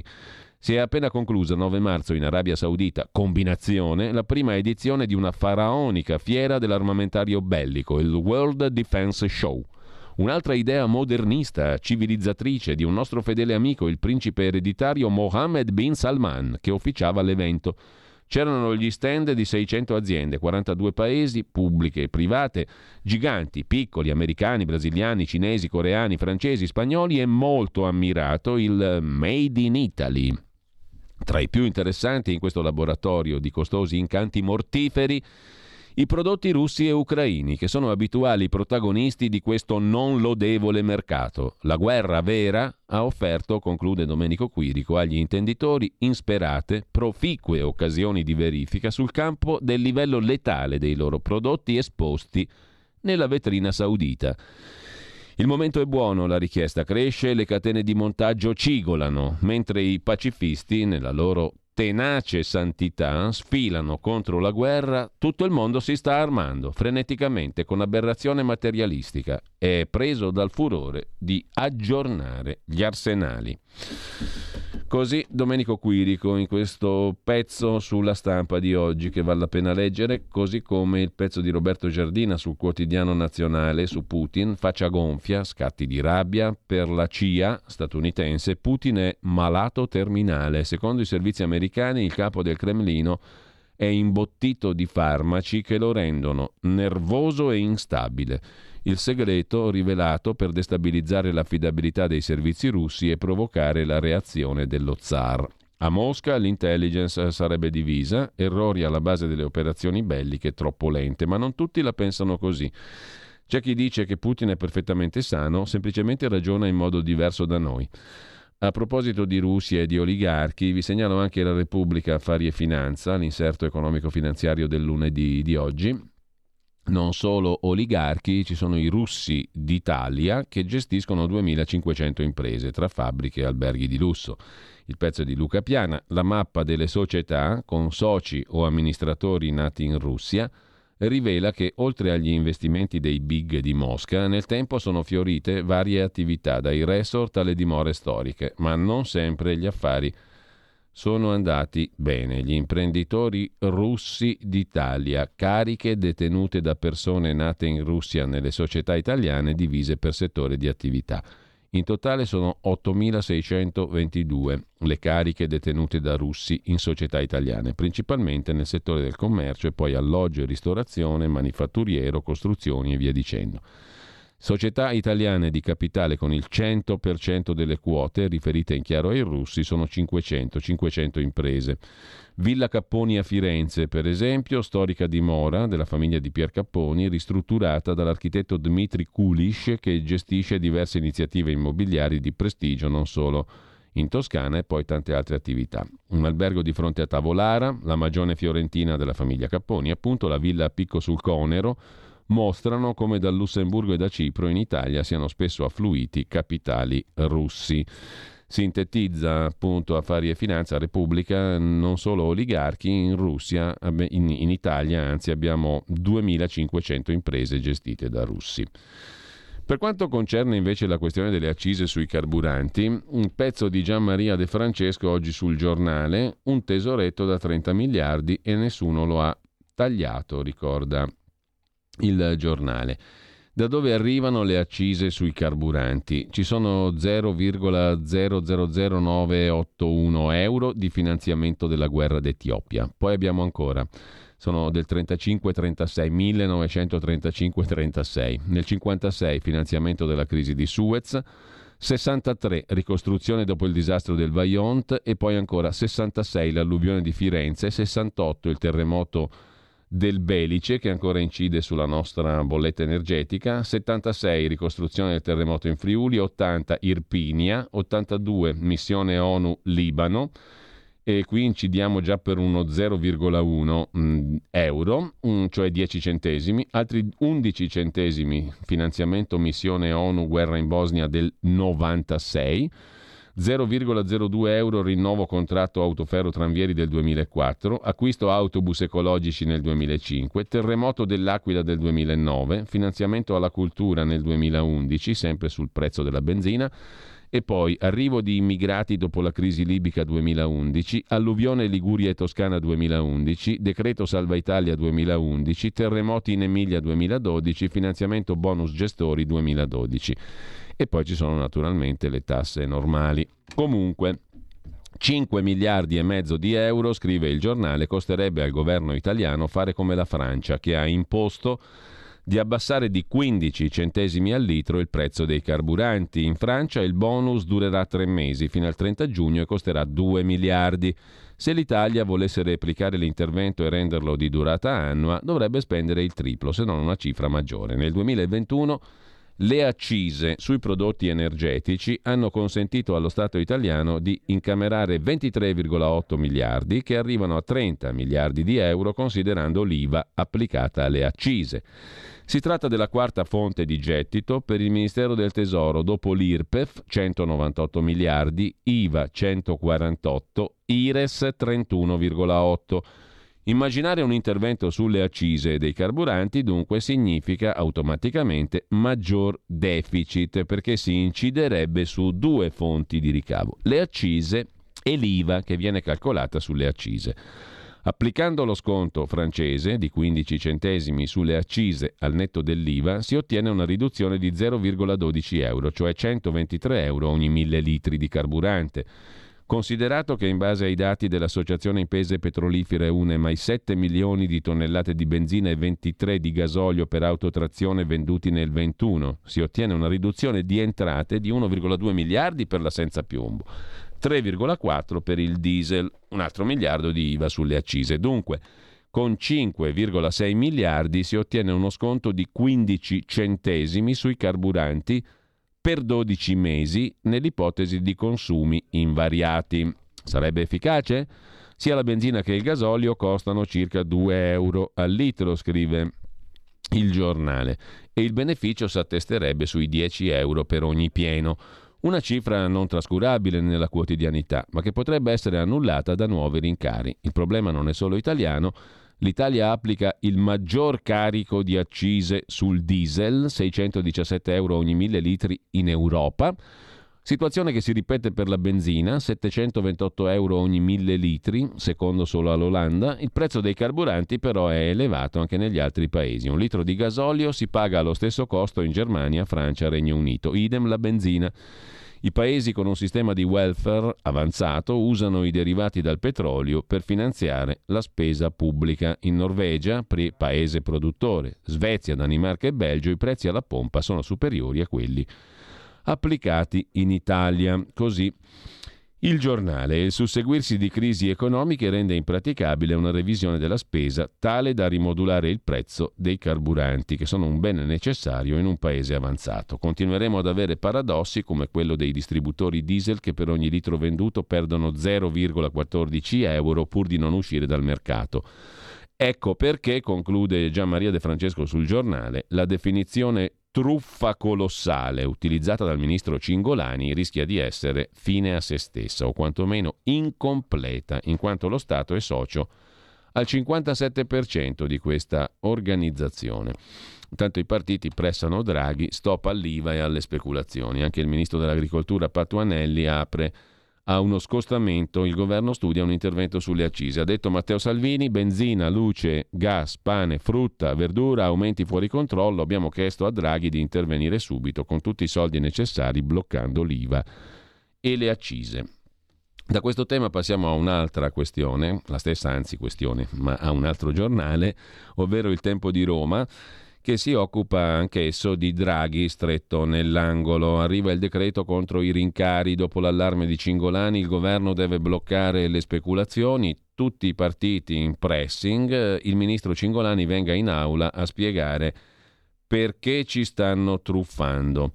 E sempre dal tempo di Roma il problema che anche Mirko Molteni sottolineava in apertura di Libero, come abbiamo visto prima, il gas italiano dimenticato. Abbiamo 1298 piattaforme di estrazione, 752 sono inattive. Utilizziamo solo il 6% delle risorse di gas italiano. Bloccate le ricerche di nuovi giacimenti, nel nostro sottosuolo ci sarebbero tra i 90 e i 120 miliardi di metri cubi di metano da sfruttare. La piattaforma Fabrizia si trova a 10 miglia al largo di San Benedetto del Tronto. È pronta a lavorare e ferma da tre anni. C'è il forziere dell'Adriatico. Nel 2000 nel mare Adriatico venivano raccolti oltre 17 miliardi di metri cubi di gas. Oggi sono soltanto 800 milioni. E sempre sul tempo, poi gli altri paesi. La Spagna è pronta a tagli fiscali per arginare gli aumenti dei prezzi. Il premier Sanchez ha chiesto all'Unione Europea di sfruttare i gasdotti dall'Algeria, quel bel regimetto descritto così efficacemente prima da Domenico Quirico sulla stampa. Siamo pronti, ha detto il Premier spagnolo, a fare tutto ciò che è in nostro potere per proteggere le aziende, così come con la pandemia. Mentre Fronte agricoltura, mais e grano, l'Italia rischia grosso, a dirlo è Paolo De Castro, vicepresidente della Commissione Agricoltura del Parlamento europeo, ex ministro dell'agricoltura in Italia. L'Unione Europea tolga i limiti alla semina, chiede De Castro. Situazione difficile, servono scelte rapide siamo troppo dipendenti dall'estero, è la scoperta, diciamo così, del momento. L'olio di girasole è un altro punto critico, per sostituirlo torniamo all'olio di palma certificato. La Russia ha il monopolio dei concimi, anche di determinati cibi per animali, non c'è un'agricoltura senza fertilizzanti, dice l'ex ministro De Castro. Cambiando argomento, invece, c'è un'altra questione di attualità Oggi parte la maratona in commissione alla Camera sulla riforma della giustizia che spacca il governo, una valanga di 700 emendamenti e scontro sulle porte girevoli tra magistratura e politica, separazione delle carriere, elezione dei membri del Consiglio Superiore della Magistratura. Se la riforma Cartabia non andrà in porto presto, a decidere saranno i cittadini con i referendum critiche dall'Associazione Nazionale Magistrati che ha detto che il sistema elettorale per la scelta dei magistrati non risolve il problema del condizionamento delle correnti. Sulla questione, poi, il tempo di Roma si sofferma appunto sulla questione della riforma della giustizia con un'intervista a Walter Verini, deputato del PD in Commissione Giustizia alla Camera. Diciamo no agli stravolgimenti del centro-destra alla riforma e l'altra intervista invece a Pierantonio Zanettin, capogruppo di Forza Italia in Commissione Giustizia. Serve il sorteggio temperato per eleggere i membri togati del Consiglio Superiore della Magistratura. Intanto Giorgia Meloni rilancia l'allarme catasto e parla di mattanza sociale. Resta divisiva la modifica del catasto pensata dal governo Draghi. Per Forza Italia al Senato i numeri sono stretti. Le rassicurazioni del Premier, dice Fratelli d'Italia, sono del tutto infondate. La guerra in Ucraina, l'inflazione, la crisi energetica non mettono al riparo il governo Draghi, scrive il giornale, dalla possibilità di cadere. Il governo di unità nazionale non è al sicuro in Parlamento perché in agenda Oltre alla prosecuzione della discussione sugli articoli della legge delega di riforma del fisco in Commissione Finanze, ci sono la verifica della compattezza della maggioranza sulla riforma del codice degli appalti e sul disegno di legge concorrenza. La legge delega sul fisco, il primo argomento, promette notti insonni per Draghi e vedremo cosa succederà. Intanto, altro tema, atteso per mercoledì il calendario del governo sulla gestione post-Covid, forse post-Covid. Passe mascherine, stop ai divieti, la ripartenza del turismo, spaccatura sulle sanzioni. 31 marzo è il giorno in cui in Italia scadrà lo stato d'emergenza, dopo 26 mesi. L'alleggerimento dei divieti sarà graduale. Primo aprile, stop al Green Pass rafforzato nei luoghi all'aperto e sui mezzi di trasporto pubblico e stop alle quarantene per i non vaccinati. Primo maggio, via l'obbligo di Green Pass per ristoranti, bar, cinema, teatri e eventi sportivi al chiuso. Basta FFP2 a concerti e partite all'aperto. Primo giugno, stop all'obbligo di FFP2 su mezzi di trasporto pubblico, funivie, piscine, aerei, treni, piena capienza nelle discoteche. 15 giugno finisce l'obbligo vaccinale per gli over 50. Per entrare al lavoro non saranno più tenuti a presentare il Green Pass. Non dovrà più essere usata la quarantena se si viene a contatto con un positivo anche se non si è vaccinati. Regola in discussione anche per la scuola. Così in sintesi il Corriere della Sera sulle nuove regole circa la Covid. Ehm, sulla questione c'è anche un'intervista, oltre che sul giornale, anche sul quotidiano nazionale, al professor Andrea Crisanti. Il virus può essere lasciato correre e la quarta dose non è la soluzione, dice Crisanti. 7 milioni di italiani sono fermi alla seconda dose. È sfiducia nei vaccini, più che altro il paese è esausto. Seguire gli interessi di Big Pharma, dice Crisanti, non risolve i problemi, serve una politica più strutturata, dice il professor Crisanti. Tanto dal primo aprile scompare il Super Green Pass per entrare negli hotel e cadono le restrizioni per le attività all'aperto. Più che sfiducia nei vaccini, ci hanno salvato nel contesto della pandemia i vaccini, ma la gente accusa la fatica psicologica di questi mesi ed è scettica, dice il professor Crisanti al quotidiano nazionale. La dose annuale non è la soluzione, serve una politica sanitaria più strutturata, finora il ministro non è stato consigliato bene. Anche sul giornale c'è il professor Crisanti, mascherine e Green Pass superati, adesso tutelare solo i fragili. Il ministro Brunetta lasci lo smart working a chi è più esposto e basta divieti ai Novax. Sul Novavax il preparato toglie l'alibi a chi chiedeva un farmaco a base proteica. Sull'obbligo andava imposto all'inizio della pandemia. Su figliuolo è folle un paese che ha bisogno di un generale per vaccinarsi, dice il professor Crisanti. Mm, da citare ancora poi, siamo alla stampa, mm, sulla questione Covid, un'intervista al professore dell'Università Statale di Milano, l'epidemiologo Carlo Lavecchia, il quale ci consiglia di tenere le mascherine anche al chiuso per vivere un'estate tranquilla. Non mi aspetto un'altra ondata, dice il professor Lavecchia, prioritaria la terza dose agli anziani. Il rischio sarebbe una nuova variante più contagiosa e grave, ma è improbabile, dice il professor Lavecchia. Mentre in Cina la questione torna brutta, si torna al 2020 con quarantene di massa, ospedali temporanei, impennata di contagi in Cina, chiusa Shenzhen, la megalopoli dell'high tech.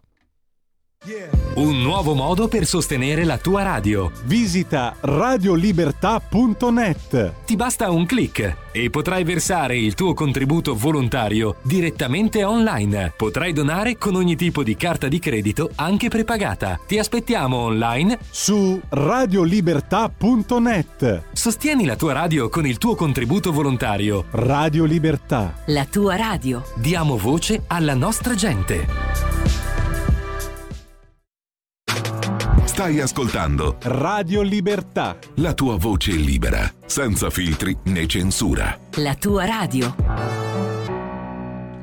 Allora, brevemente dalla stampa, poi tra poco sarà con noi come tutti i lunedì Riccardo Molinari per il Qui Parlamento dell'inizio settimana, con, eh, in collaborazione col gruppo della Lega alla Camera. Eh, allora, dicevamo, Lorenzo Lamperti si occupa di Cina sotto il profilo Covid. Notizie poco rassicuranti.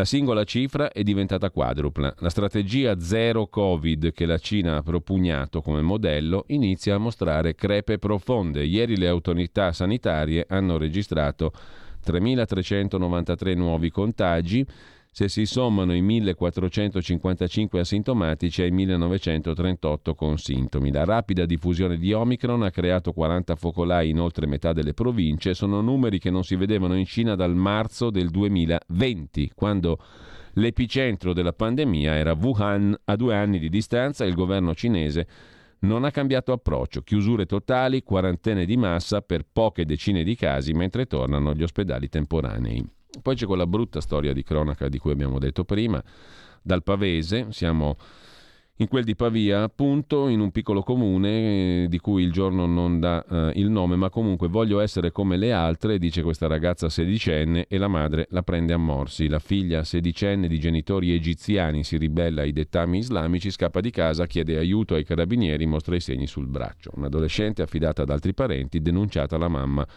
quarantenne. Qui Parlamento. E benvenuto e buongiorno, come dicevamo prima, Riccardo Molinari, come tutti i lunedì, capogruppo della Lega alla Camera, segretario della Lega in Piemonte. Riccardo, grazie, buona mattina. Grazie, buongiorno a tutti. Allora, punto primo, l'agenda della settimana, come sempre, alla Camera dei Deputati. Cos'è che ci aspetta? E poi abbiamo una serie di altre questioni delle quali abbiamo pur parlato stamani in rassegna stampa. Andiamo con ordine. Alla Camera cosa c'è questa settimana di rilevante?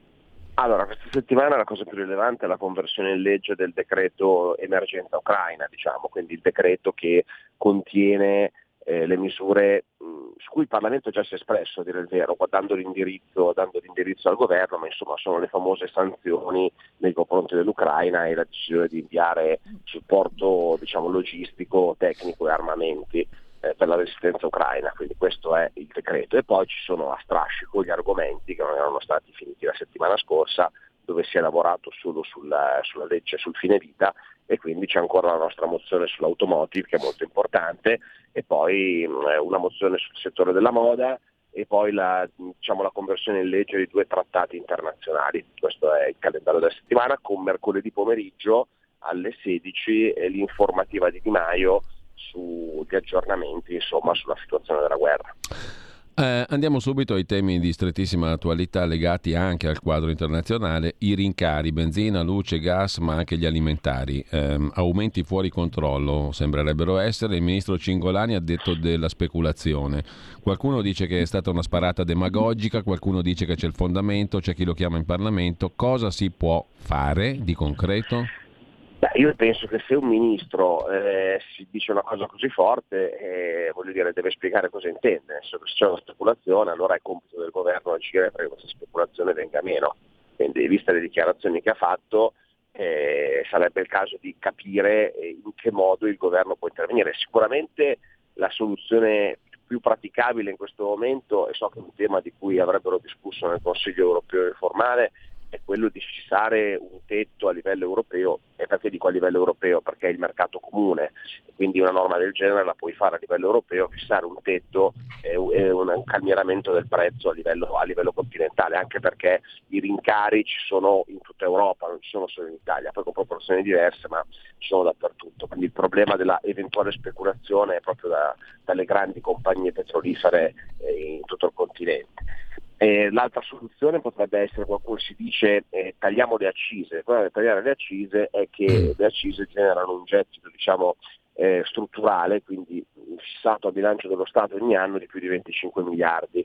E, insomma si capisce bene che se si tolgono 25 miliardi di entrate bisogna capire eh, dove si fanno 25 miliardi di euro di tagli che non è proprio una cifra banale. Un'altra mm. soluzione che secondo me è la più semplice e percorribile è quella di usare l'extragettito dell'IVA di questi mesi, perché costando di più il gasolio e la benzina lo Stato ha incamerato anche più IVA, perché le accise sono sempre quelle, cioè voglio dire, le accise sono fisse in base agli, ai litri di benzina, ma l'IVA ovviamente aumenta in proporzione al prezzo finale.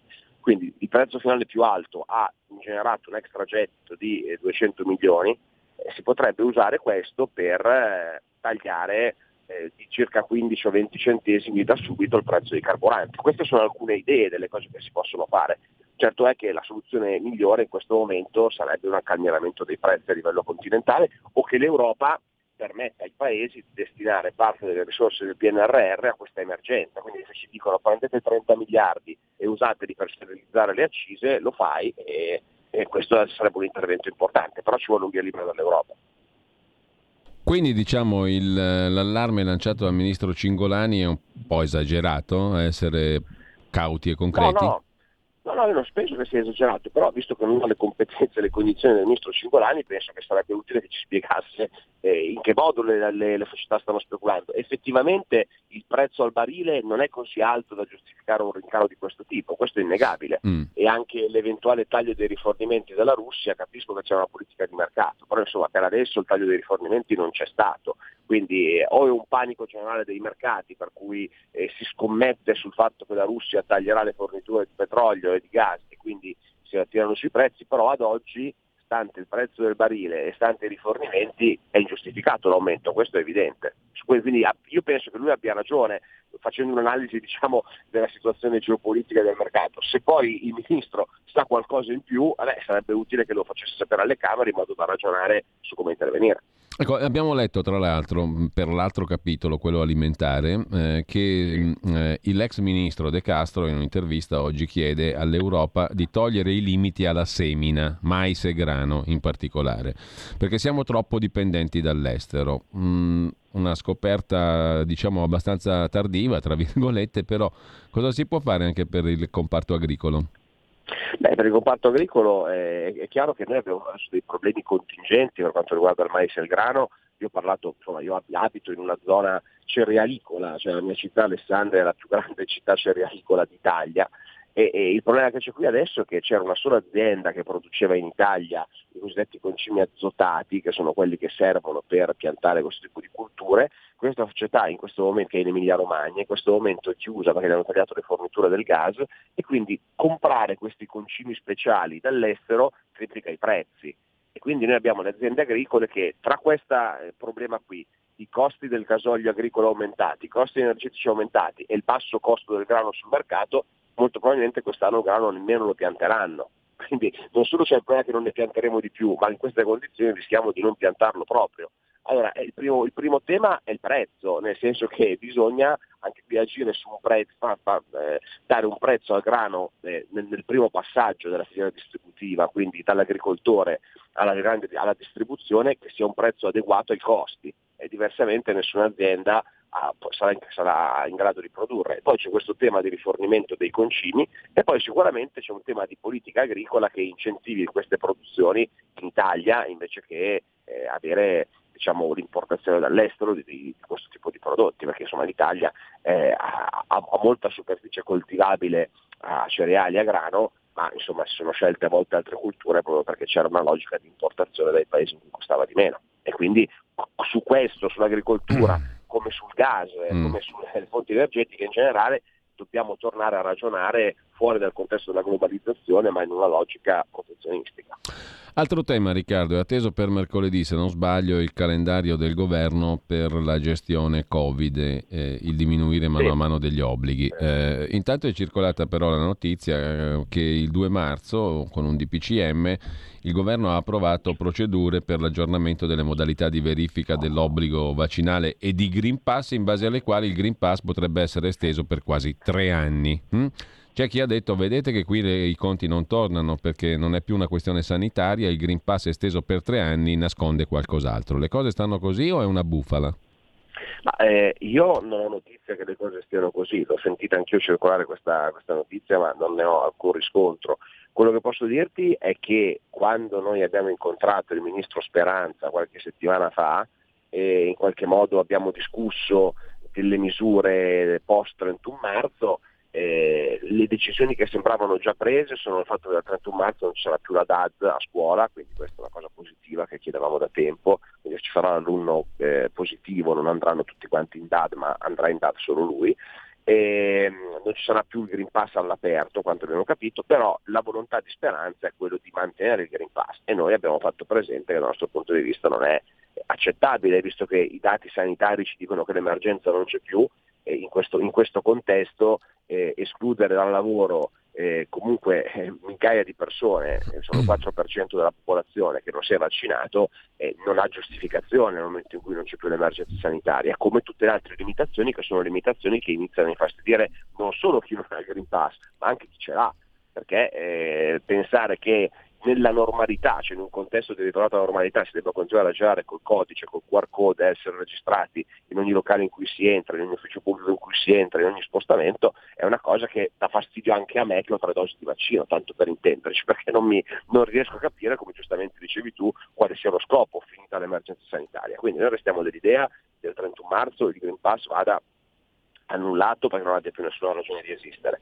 Eh, purtroppo in Parlamento, come sai, abbiamo l'abbiamo messo nero su bianco questo, abbiamo presentato un emendamento all'ultimo decreto Covid come Lega e non è passato, perché su questa posizione ci siamo solo noi e Fratelli d'Italia, ripeto, solo noi e Fratelli d'Italia, tutti gli altri partiti sono a favore del mantenimento del Green Pass, eh, quindi consapevoli di questa situazione di minoranza in cui siamo in Parlamento cercheremo di farci sentire, però eh, quali saranno le scelte definitive ancora non lo sappiamo. Allora, abbiamo pochissimi minuti, una cosa sì. te la voglio chiedere, è la storia della riforma del catasto all'interno della riforma sì. fiscale. Come va a finire, visto che si è paventato il rischio, ne abbiamo parlato molto in questa settimana anche qui alla radio, di uh, aumento delle tasse sulle case, sugli immobili?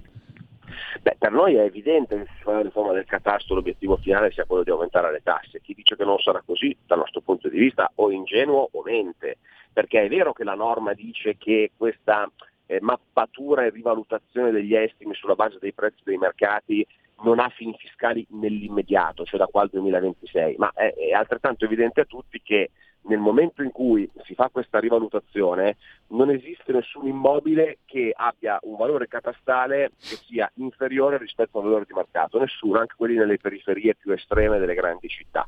E quindi una volta fatta la mappatura verrà fuori che tutti gli immobili hanno un valore di mercato più alto. A quel punto lì cosa succederà? Visto che sappiamo perfettamente che l'Europa nelle sue raccomandazioni, ed è l'Europa che vuole questa riforma, eh, ci chiede da sempre di spostare la tassazione dal lavoro dipendente, dal lavoro privato al patrimonio, che in Italia patrimonio vuol dire casa, la nostra paura è che nel 2026 chiunque governi avrà l'out-out dall'Europa per passare gli immobili e significa impoverire tutte le famiglie italiane che hanno nella casa da sempre, da generazioni, il bene rifugio. E questo è un problema che abbiamo solo in Italia, perché siamo il paese che più di tutti è un paese risparmiatore e più di tutti negli anni, nei decenni, ha investito sul mattone. In giro per il mondo, in giro per l'Europa non è così, le case sono proprietà per lo più di assicurazioni, di fondi, eh, di agenzie immobiliari e la gente ci sta in affitto. È in Italia che abbiamo la cultura, la tradizione del fare il mutuo per comprarci la casa. Se la casa diventa un debito, perché aumentando le tasse in maniera eccessiva poi diventa un problema avere la casa perché costa troppo pagarci l'IMU sopra, il rischio è di svendere le case e far arrivare gli speculatori a comprarcele. Ecco, questo è il rischio che noi vediamo e questo è il motivo per cui ci siamo opposti e continuiamo a opporci alla riforma del catasto. Allora, un saluto a Riccardo Molinari, buona settimana, buon lunedì, buon lavoro. Grazie. Grazie, un saluto agli ascoltatori. Qui Parlamento. Avete ascoltato la rassegna stampa.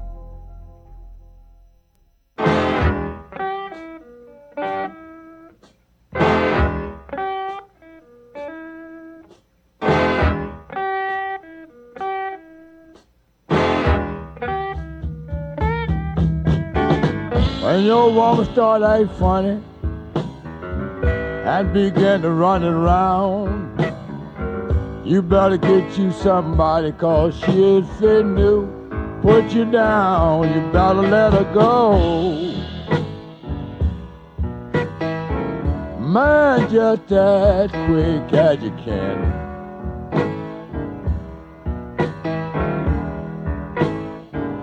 Because that little hoodoo girl, she is going to hoodoo the hoodoo man.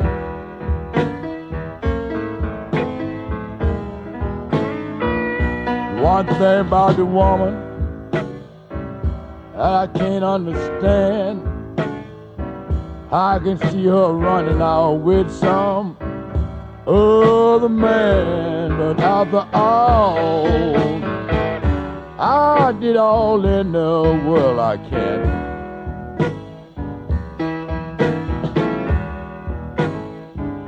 But that little hoodoo girl, she is going to hoodoo the hoodoo man.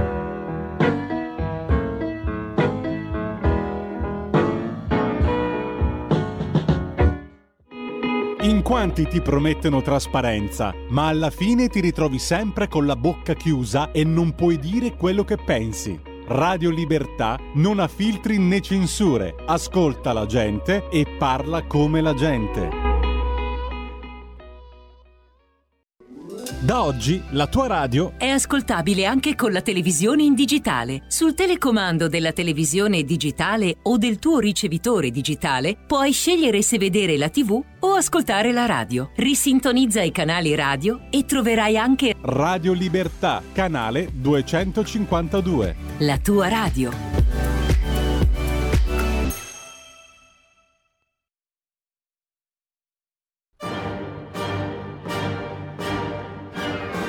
Va ora in onda La piccola città con Carla De Bernardi.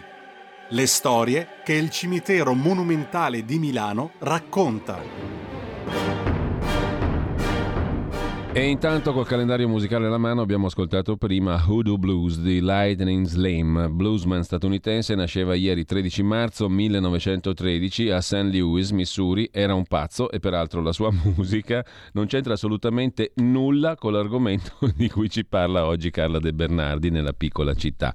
Nel consueto viaggio all'interno del nostro meraviglioso micro macrocosmo che è il cimitero monumentale di Milano, oggi parleremo di risorgimento, ma lascio subito la parola a mm, Carla De Bernardi perché il tempo fugge, fugge irrimediabilmente in questa rubrica piena di nomi, di fatti, di cose. Carla, buongiorno, grazie per essere con noi e buon lunedì. Il tempo lo lasciamo fuggire perché tanto non possiamo farci niente. Allora, come stai Carla? La argomento è un po' particolare. Non so se manderai le foto che ti avevo Sì, mandato. Le mandiamo, le stiamo mandando, sì. Le manderemo adesso, iniziamo a, a farle girare. perché il 19 marzo 19 cominciano le 5 giornate di Milano che finiranno il 23 marzo se non ricordo male. Quindi il 20 1848. marzo abbiamo organizzato una passeggiata risorgimentale e siamo andati a cercare quello che al monumentale eh, ricorda il risorgimento e quindi alcuni personaggi eh, di- che l'hanno preparato e ne sono stati protagonisti e alcuni avvenimenti particolari che adesso vi racconterò. Allora, più o meno tutti sanno che la famosa frase Viva Verdi significava Viva Vittorio Emanuele, Re d'Italia, e questo era il modo appunto di nascondere il fatto che si stava preparando una rivolta eh, contro gli austriaci, la prima rivolta contro gli austriaci, perché ce ne furono due ehm, e ci furono anche tre guerre di indipendenza in verità. Il risorgimento possiamo farlo partire dalle cinque, eh, cinque giornate e arriva fino all'unità d'Italia nel 1861. Verdi è presente al Monumentale, qui vedete la base della- del suo busto perché non è sepolto lì, tant'è che vi ho anche inserito un'immagine dei suoi funerali, la copertina di, ehm, della Domenica del Corriere che fa vedere il carro funebre ecco, di Verdi scortato dalle bandiere che parte dal Monumentale, sullo sfondo si vede il Famedio, parte dal Monumentale per andare alla casa di riposo eh, portando sia Giuseppe Verdi che la moglie Giuseppina. Di questa cosa abbiamo già parlato, quindi sorvoliamo. Comunque il famoso salotto rivoluzionario, sappiamo tutti, era quello di Clara Maffei, che è sepolta al Monumentale e infatti vedrete passare un angelo che veglia la sua tomba. Clara Maffei eh, aveva due spasimanti, uno era il suo fidanzato eh, Carlo Tenca, che è sepolto al Monumentale nel Famedio, e l'altro aspirante eh, alla sua mano si dice, non è mai stato provato, si dice che fosse appassionato, appassionatamente invaghito di Clara anche Francesco Hayez, che è seppellito anche lui al Famedio nella cripta di fronte a Carlo Tenca. Quindi vediamo che abbiamo già tre protagonisti e io vi ho eh, messo delle foto di una mh, breve corto teatrale che si è svolto al Monumentale qualche anno fa, in cui Hayez e Tenca si sfidano a duello proprio per amore di, eccoli qua, per amore della bella Clara. Dovrebbe esserci anche una foto di loro tre, sempre so- è chiaro che sono figuranti in costume e non sono veramente loro. Aspetta che mi... sc- mi- C'ho uno, uno starnuto. Il bello della diretta, diceva Gianni Minà. La diretta farti uno starnuto puoi reprimere perché è talmente forte il numero di atmosfere a cui, a cui è uno starnuto che se lo reprimi rischi l'infarto.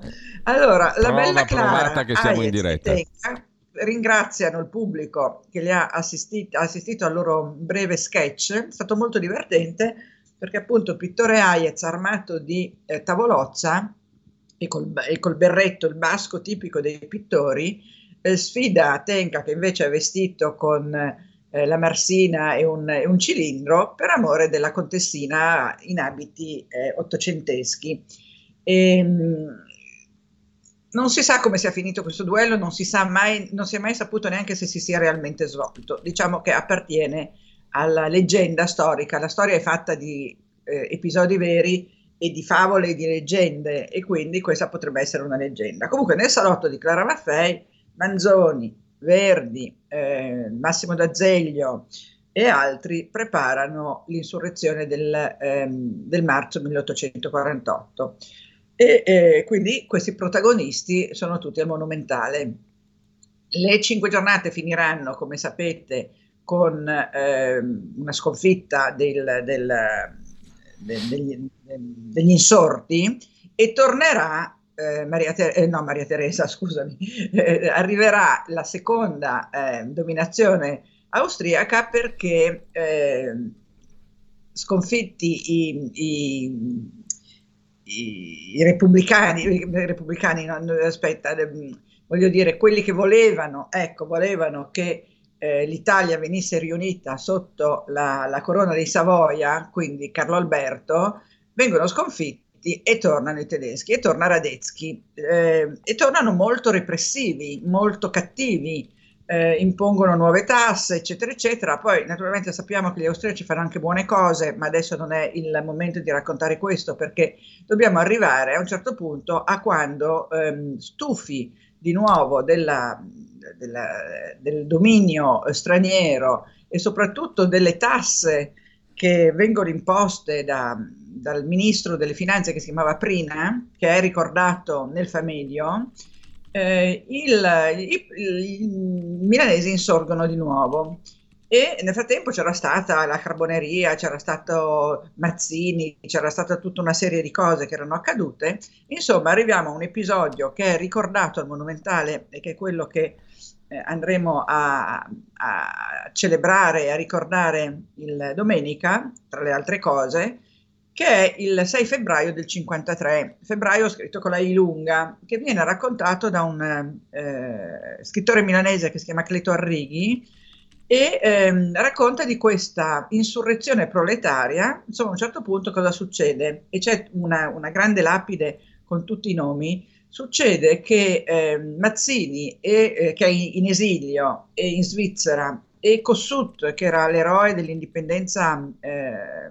ungherese, che era anche lui in esilio da qualche parte, erano eh, i repubblicani, no? quelli che volevano che finisse la monarchia, eh, garantiscono a questo gruppo di eh, proletari che venivano definiti Barabba, eh, Barabba in realtà erano i, come si chiama, gli scaricatori di, po- di Porta Ticinese, comunque vengono chiamati tutti Barabba, questo grande gruppo di, di insorti che dovrebbe, con l'appoggio di armi arrivate da Mazzini, e dai mazziniani milanesi, tra cui Piolti de Bianchi, che è sepolto al Monumentale, ecco perché vedi ci sono tutti questi legami, ehm, dovrebbero ricevere delle armi e ehm, assassinare, ehm, adesso non mi ricordo chi dovevano assassinare, ma qualcuno di importante, no, dovevano far fuori il, ehm, come si dice, la... Eh, il gruppo di, di, di, di eh, governanti austriaci che erano radunati,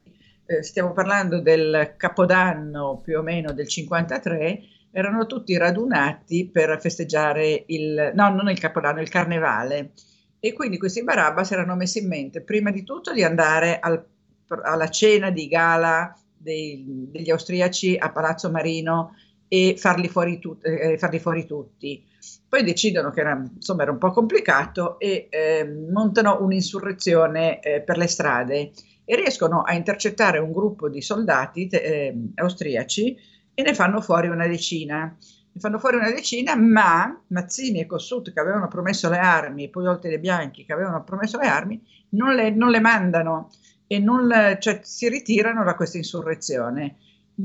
Di conseguenza i poveri Barabba si ritrovano da soli, si ritrovano da soli, armati di coltelli e di armi di questo tipo, e si trovano di fronte all'esercito di Radetzky, che invece è fatto da 40.000 soldati armati fino ai denti. Tant'è che vengono, eh, come si dice, arrestati più di 800 insorti, perché erano scesi in piazza qualche migliaia di, di, di insorti, e eh, ne vengono arrestati 850 e ne vengono fucilati a rate, perché vengono fucilati il 10, il 12, il 14, il 16 del mese, ne vengono fucilati parecchi. Adesso ti dico anche quanti ne fucilano perché me l'ero segnato. Me l'ero segnato, vabbè, non è importante, comunque ne fucilano un bel po'.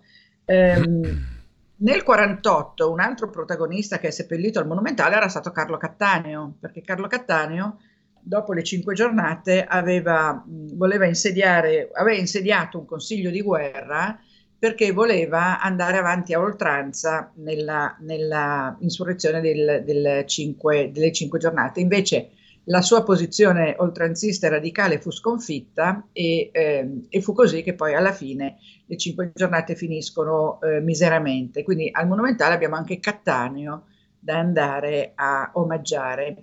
Poi eh, vi ho messo una foto del bacio di Hayez, perché anche Hayez faceva parte dei, eh, dei, radica- dei, radicali, insomma degli intellettuali, degli artisti, delle, de, della, dei borghesi milanesi che volevano liberarsi degli austriaci. Tant'è che si dice, anche questa potrebbe essere diciamo un po' una leggenda, ma che nel famoso bacio eh, che è famosissimo, che è a Brera, infatti la foto che vedete è un manifesto del bacio sulla facciata di Brera, che nel bacio si nasconda eh, l'accordo di Plombier tra Vittorio Emanuele III e ehm, eh, Napoleone III, cioè Vittorio Emanuele II, scusate, ogni tanto mi confondo, e Napoleone III, perché a Plombier questi due si accordarono per l'appunto per, ehm, per eh, unificare l'Italia sotto la bandiera savoiarda tant'è che poi Napoleone III e eh, Vittorio Emanuele II entreranno trionfanti a Milano dall'Arco di Trionfo ehm, quando, eh, quando, sarà, eh, come si dice, ehm, sarà finita la, la, la, la seconda guerra di indipendenza con l'annessione della Lombardia al Piemonte sotto la bandiera dei Savoia, che sarà poi, i Savoia erano re di Sardegna, sarà poi il preludio all'unità d'Italia che avverrà l'entrata di Vittorio Emanuele e Napoleone, se non erro, nel 59, gli accordi di Plombier sono di quegli anni lì e ehm, la Lombardia viene appunto annessa al Regno di Sardegna e poi eh, al Regno d'Italia. Sappiamo che nel frattempo c'è anche la spedizione dei Mille, no? Prima che eh, nel 1861 venga proclamata l'unità d'Italia. Dopo la proclamazione dell'unità d'Italia ci sarà il primo sindaco milanese, perché fino ad allora c'erano stati i, gli spagnoli prima, gli austriaci, Napoleone, di nuovo gli spagnoli, è la prima volta che Milano ha un sindaco che si chiama Antonio Beretta, che è sepolto al Monumentale e che ha tutta una sua storia personale, andremo a trovare anche lui. E, ehm, quindi, come vedi, c'è tutto un legame che parte dal salotto di Clara Maffei prima delle cinque giornate e arriva fino al 1861 all'entrata di Milano nel, nel Regno d'Italia e alla nomina del primo sindaco milanese eh, Antonio Beretta. Quindi questo è il ciclo del risorgimento che, che andiamo a vedere al, al, Monumentale. Andiamo a trovare tutti questi personaggi, cominciando appunto da, da, da Verdi, da Mazzoni, dalla Clara, da Hayez, da Tenca, eh, da Piolti Bianchi e tut- eh, Cattaneo e tutti quelli che ti ho nominato. Quindi anche se è un po' magari tirato il fatto di ehm, eh, celebrare il risorgimento al monumentale, ma ci sono... Beh, insomma protagonisti. Hai detto nomi non da poco e intanto si è avvicinata, anzi siamo giunti lo so, lo so, alle... lo so, lo so, allora, allora esiziale, diciamo così, per la trasmissione. Allora fatale, come si usa Esatto. Eh, Carla, io non faccio altro che ringraziarti, Ti, ci diamo appuntamento al prossimo lunedì per questo bellissimo viaggio che tutte le settimane ci fai fare in cose e, e storie e, e realtà stupende, bellissime, con pennellate sapidissime. Grazie davvero a Carla De Bernardi. Grazie mille Carla, buona settimana. Grazie Giulio, ciao, e, grazie. E intanto poi vi ascolterete un pezzo celeberrimo, fu copiato pari pari anche da De André per una sua canzone, la canzone dell'amore perduto, l'ouverture in re maggiore, Darmstadt Arlechinade di Georg Philipp Telemann. Compositore tedesco organista, nasce oggi 14 marzo 1681 a Magdeburgo, autodidatta, amico di Handel, contemporaneo di Bach, considerato uno dei maggiori musicisti tedeschi. Buon ascolto, buona mattina a tutti. Poi Francesco Borgonovo con il professor Miconi dello IULM, Comunicazione e Pandemia. Avete ascoltato La piccola città.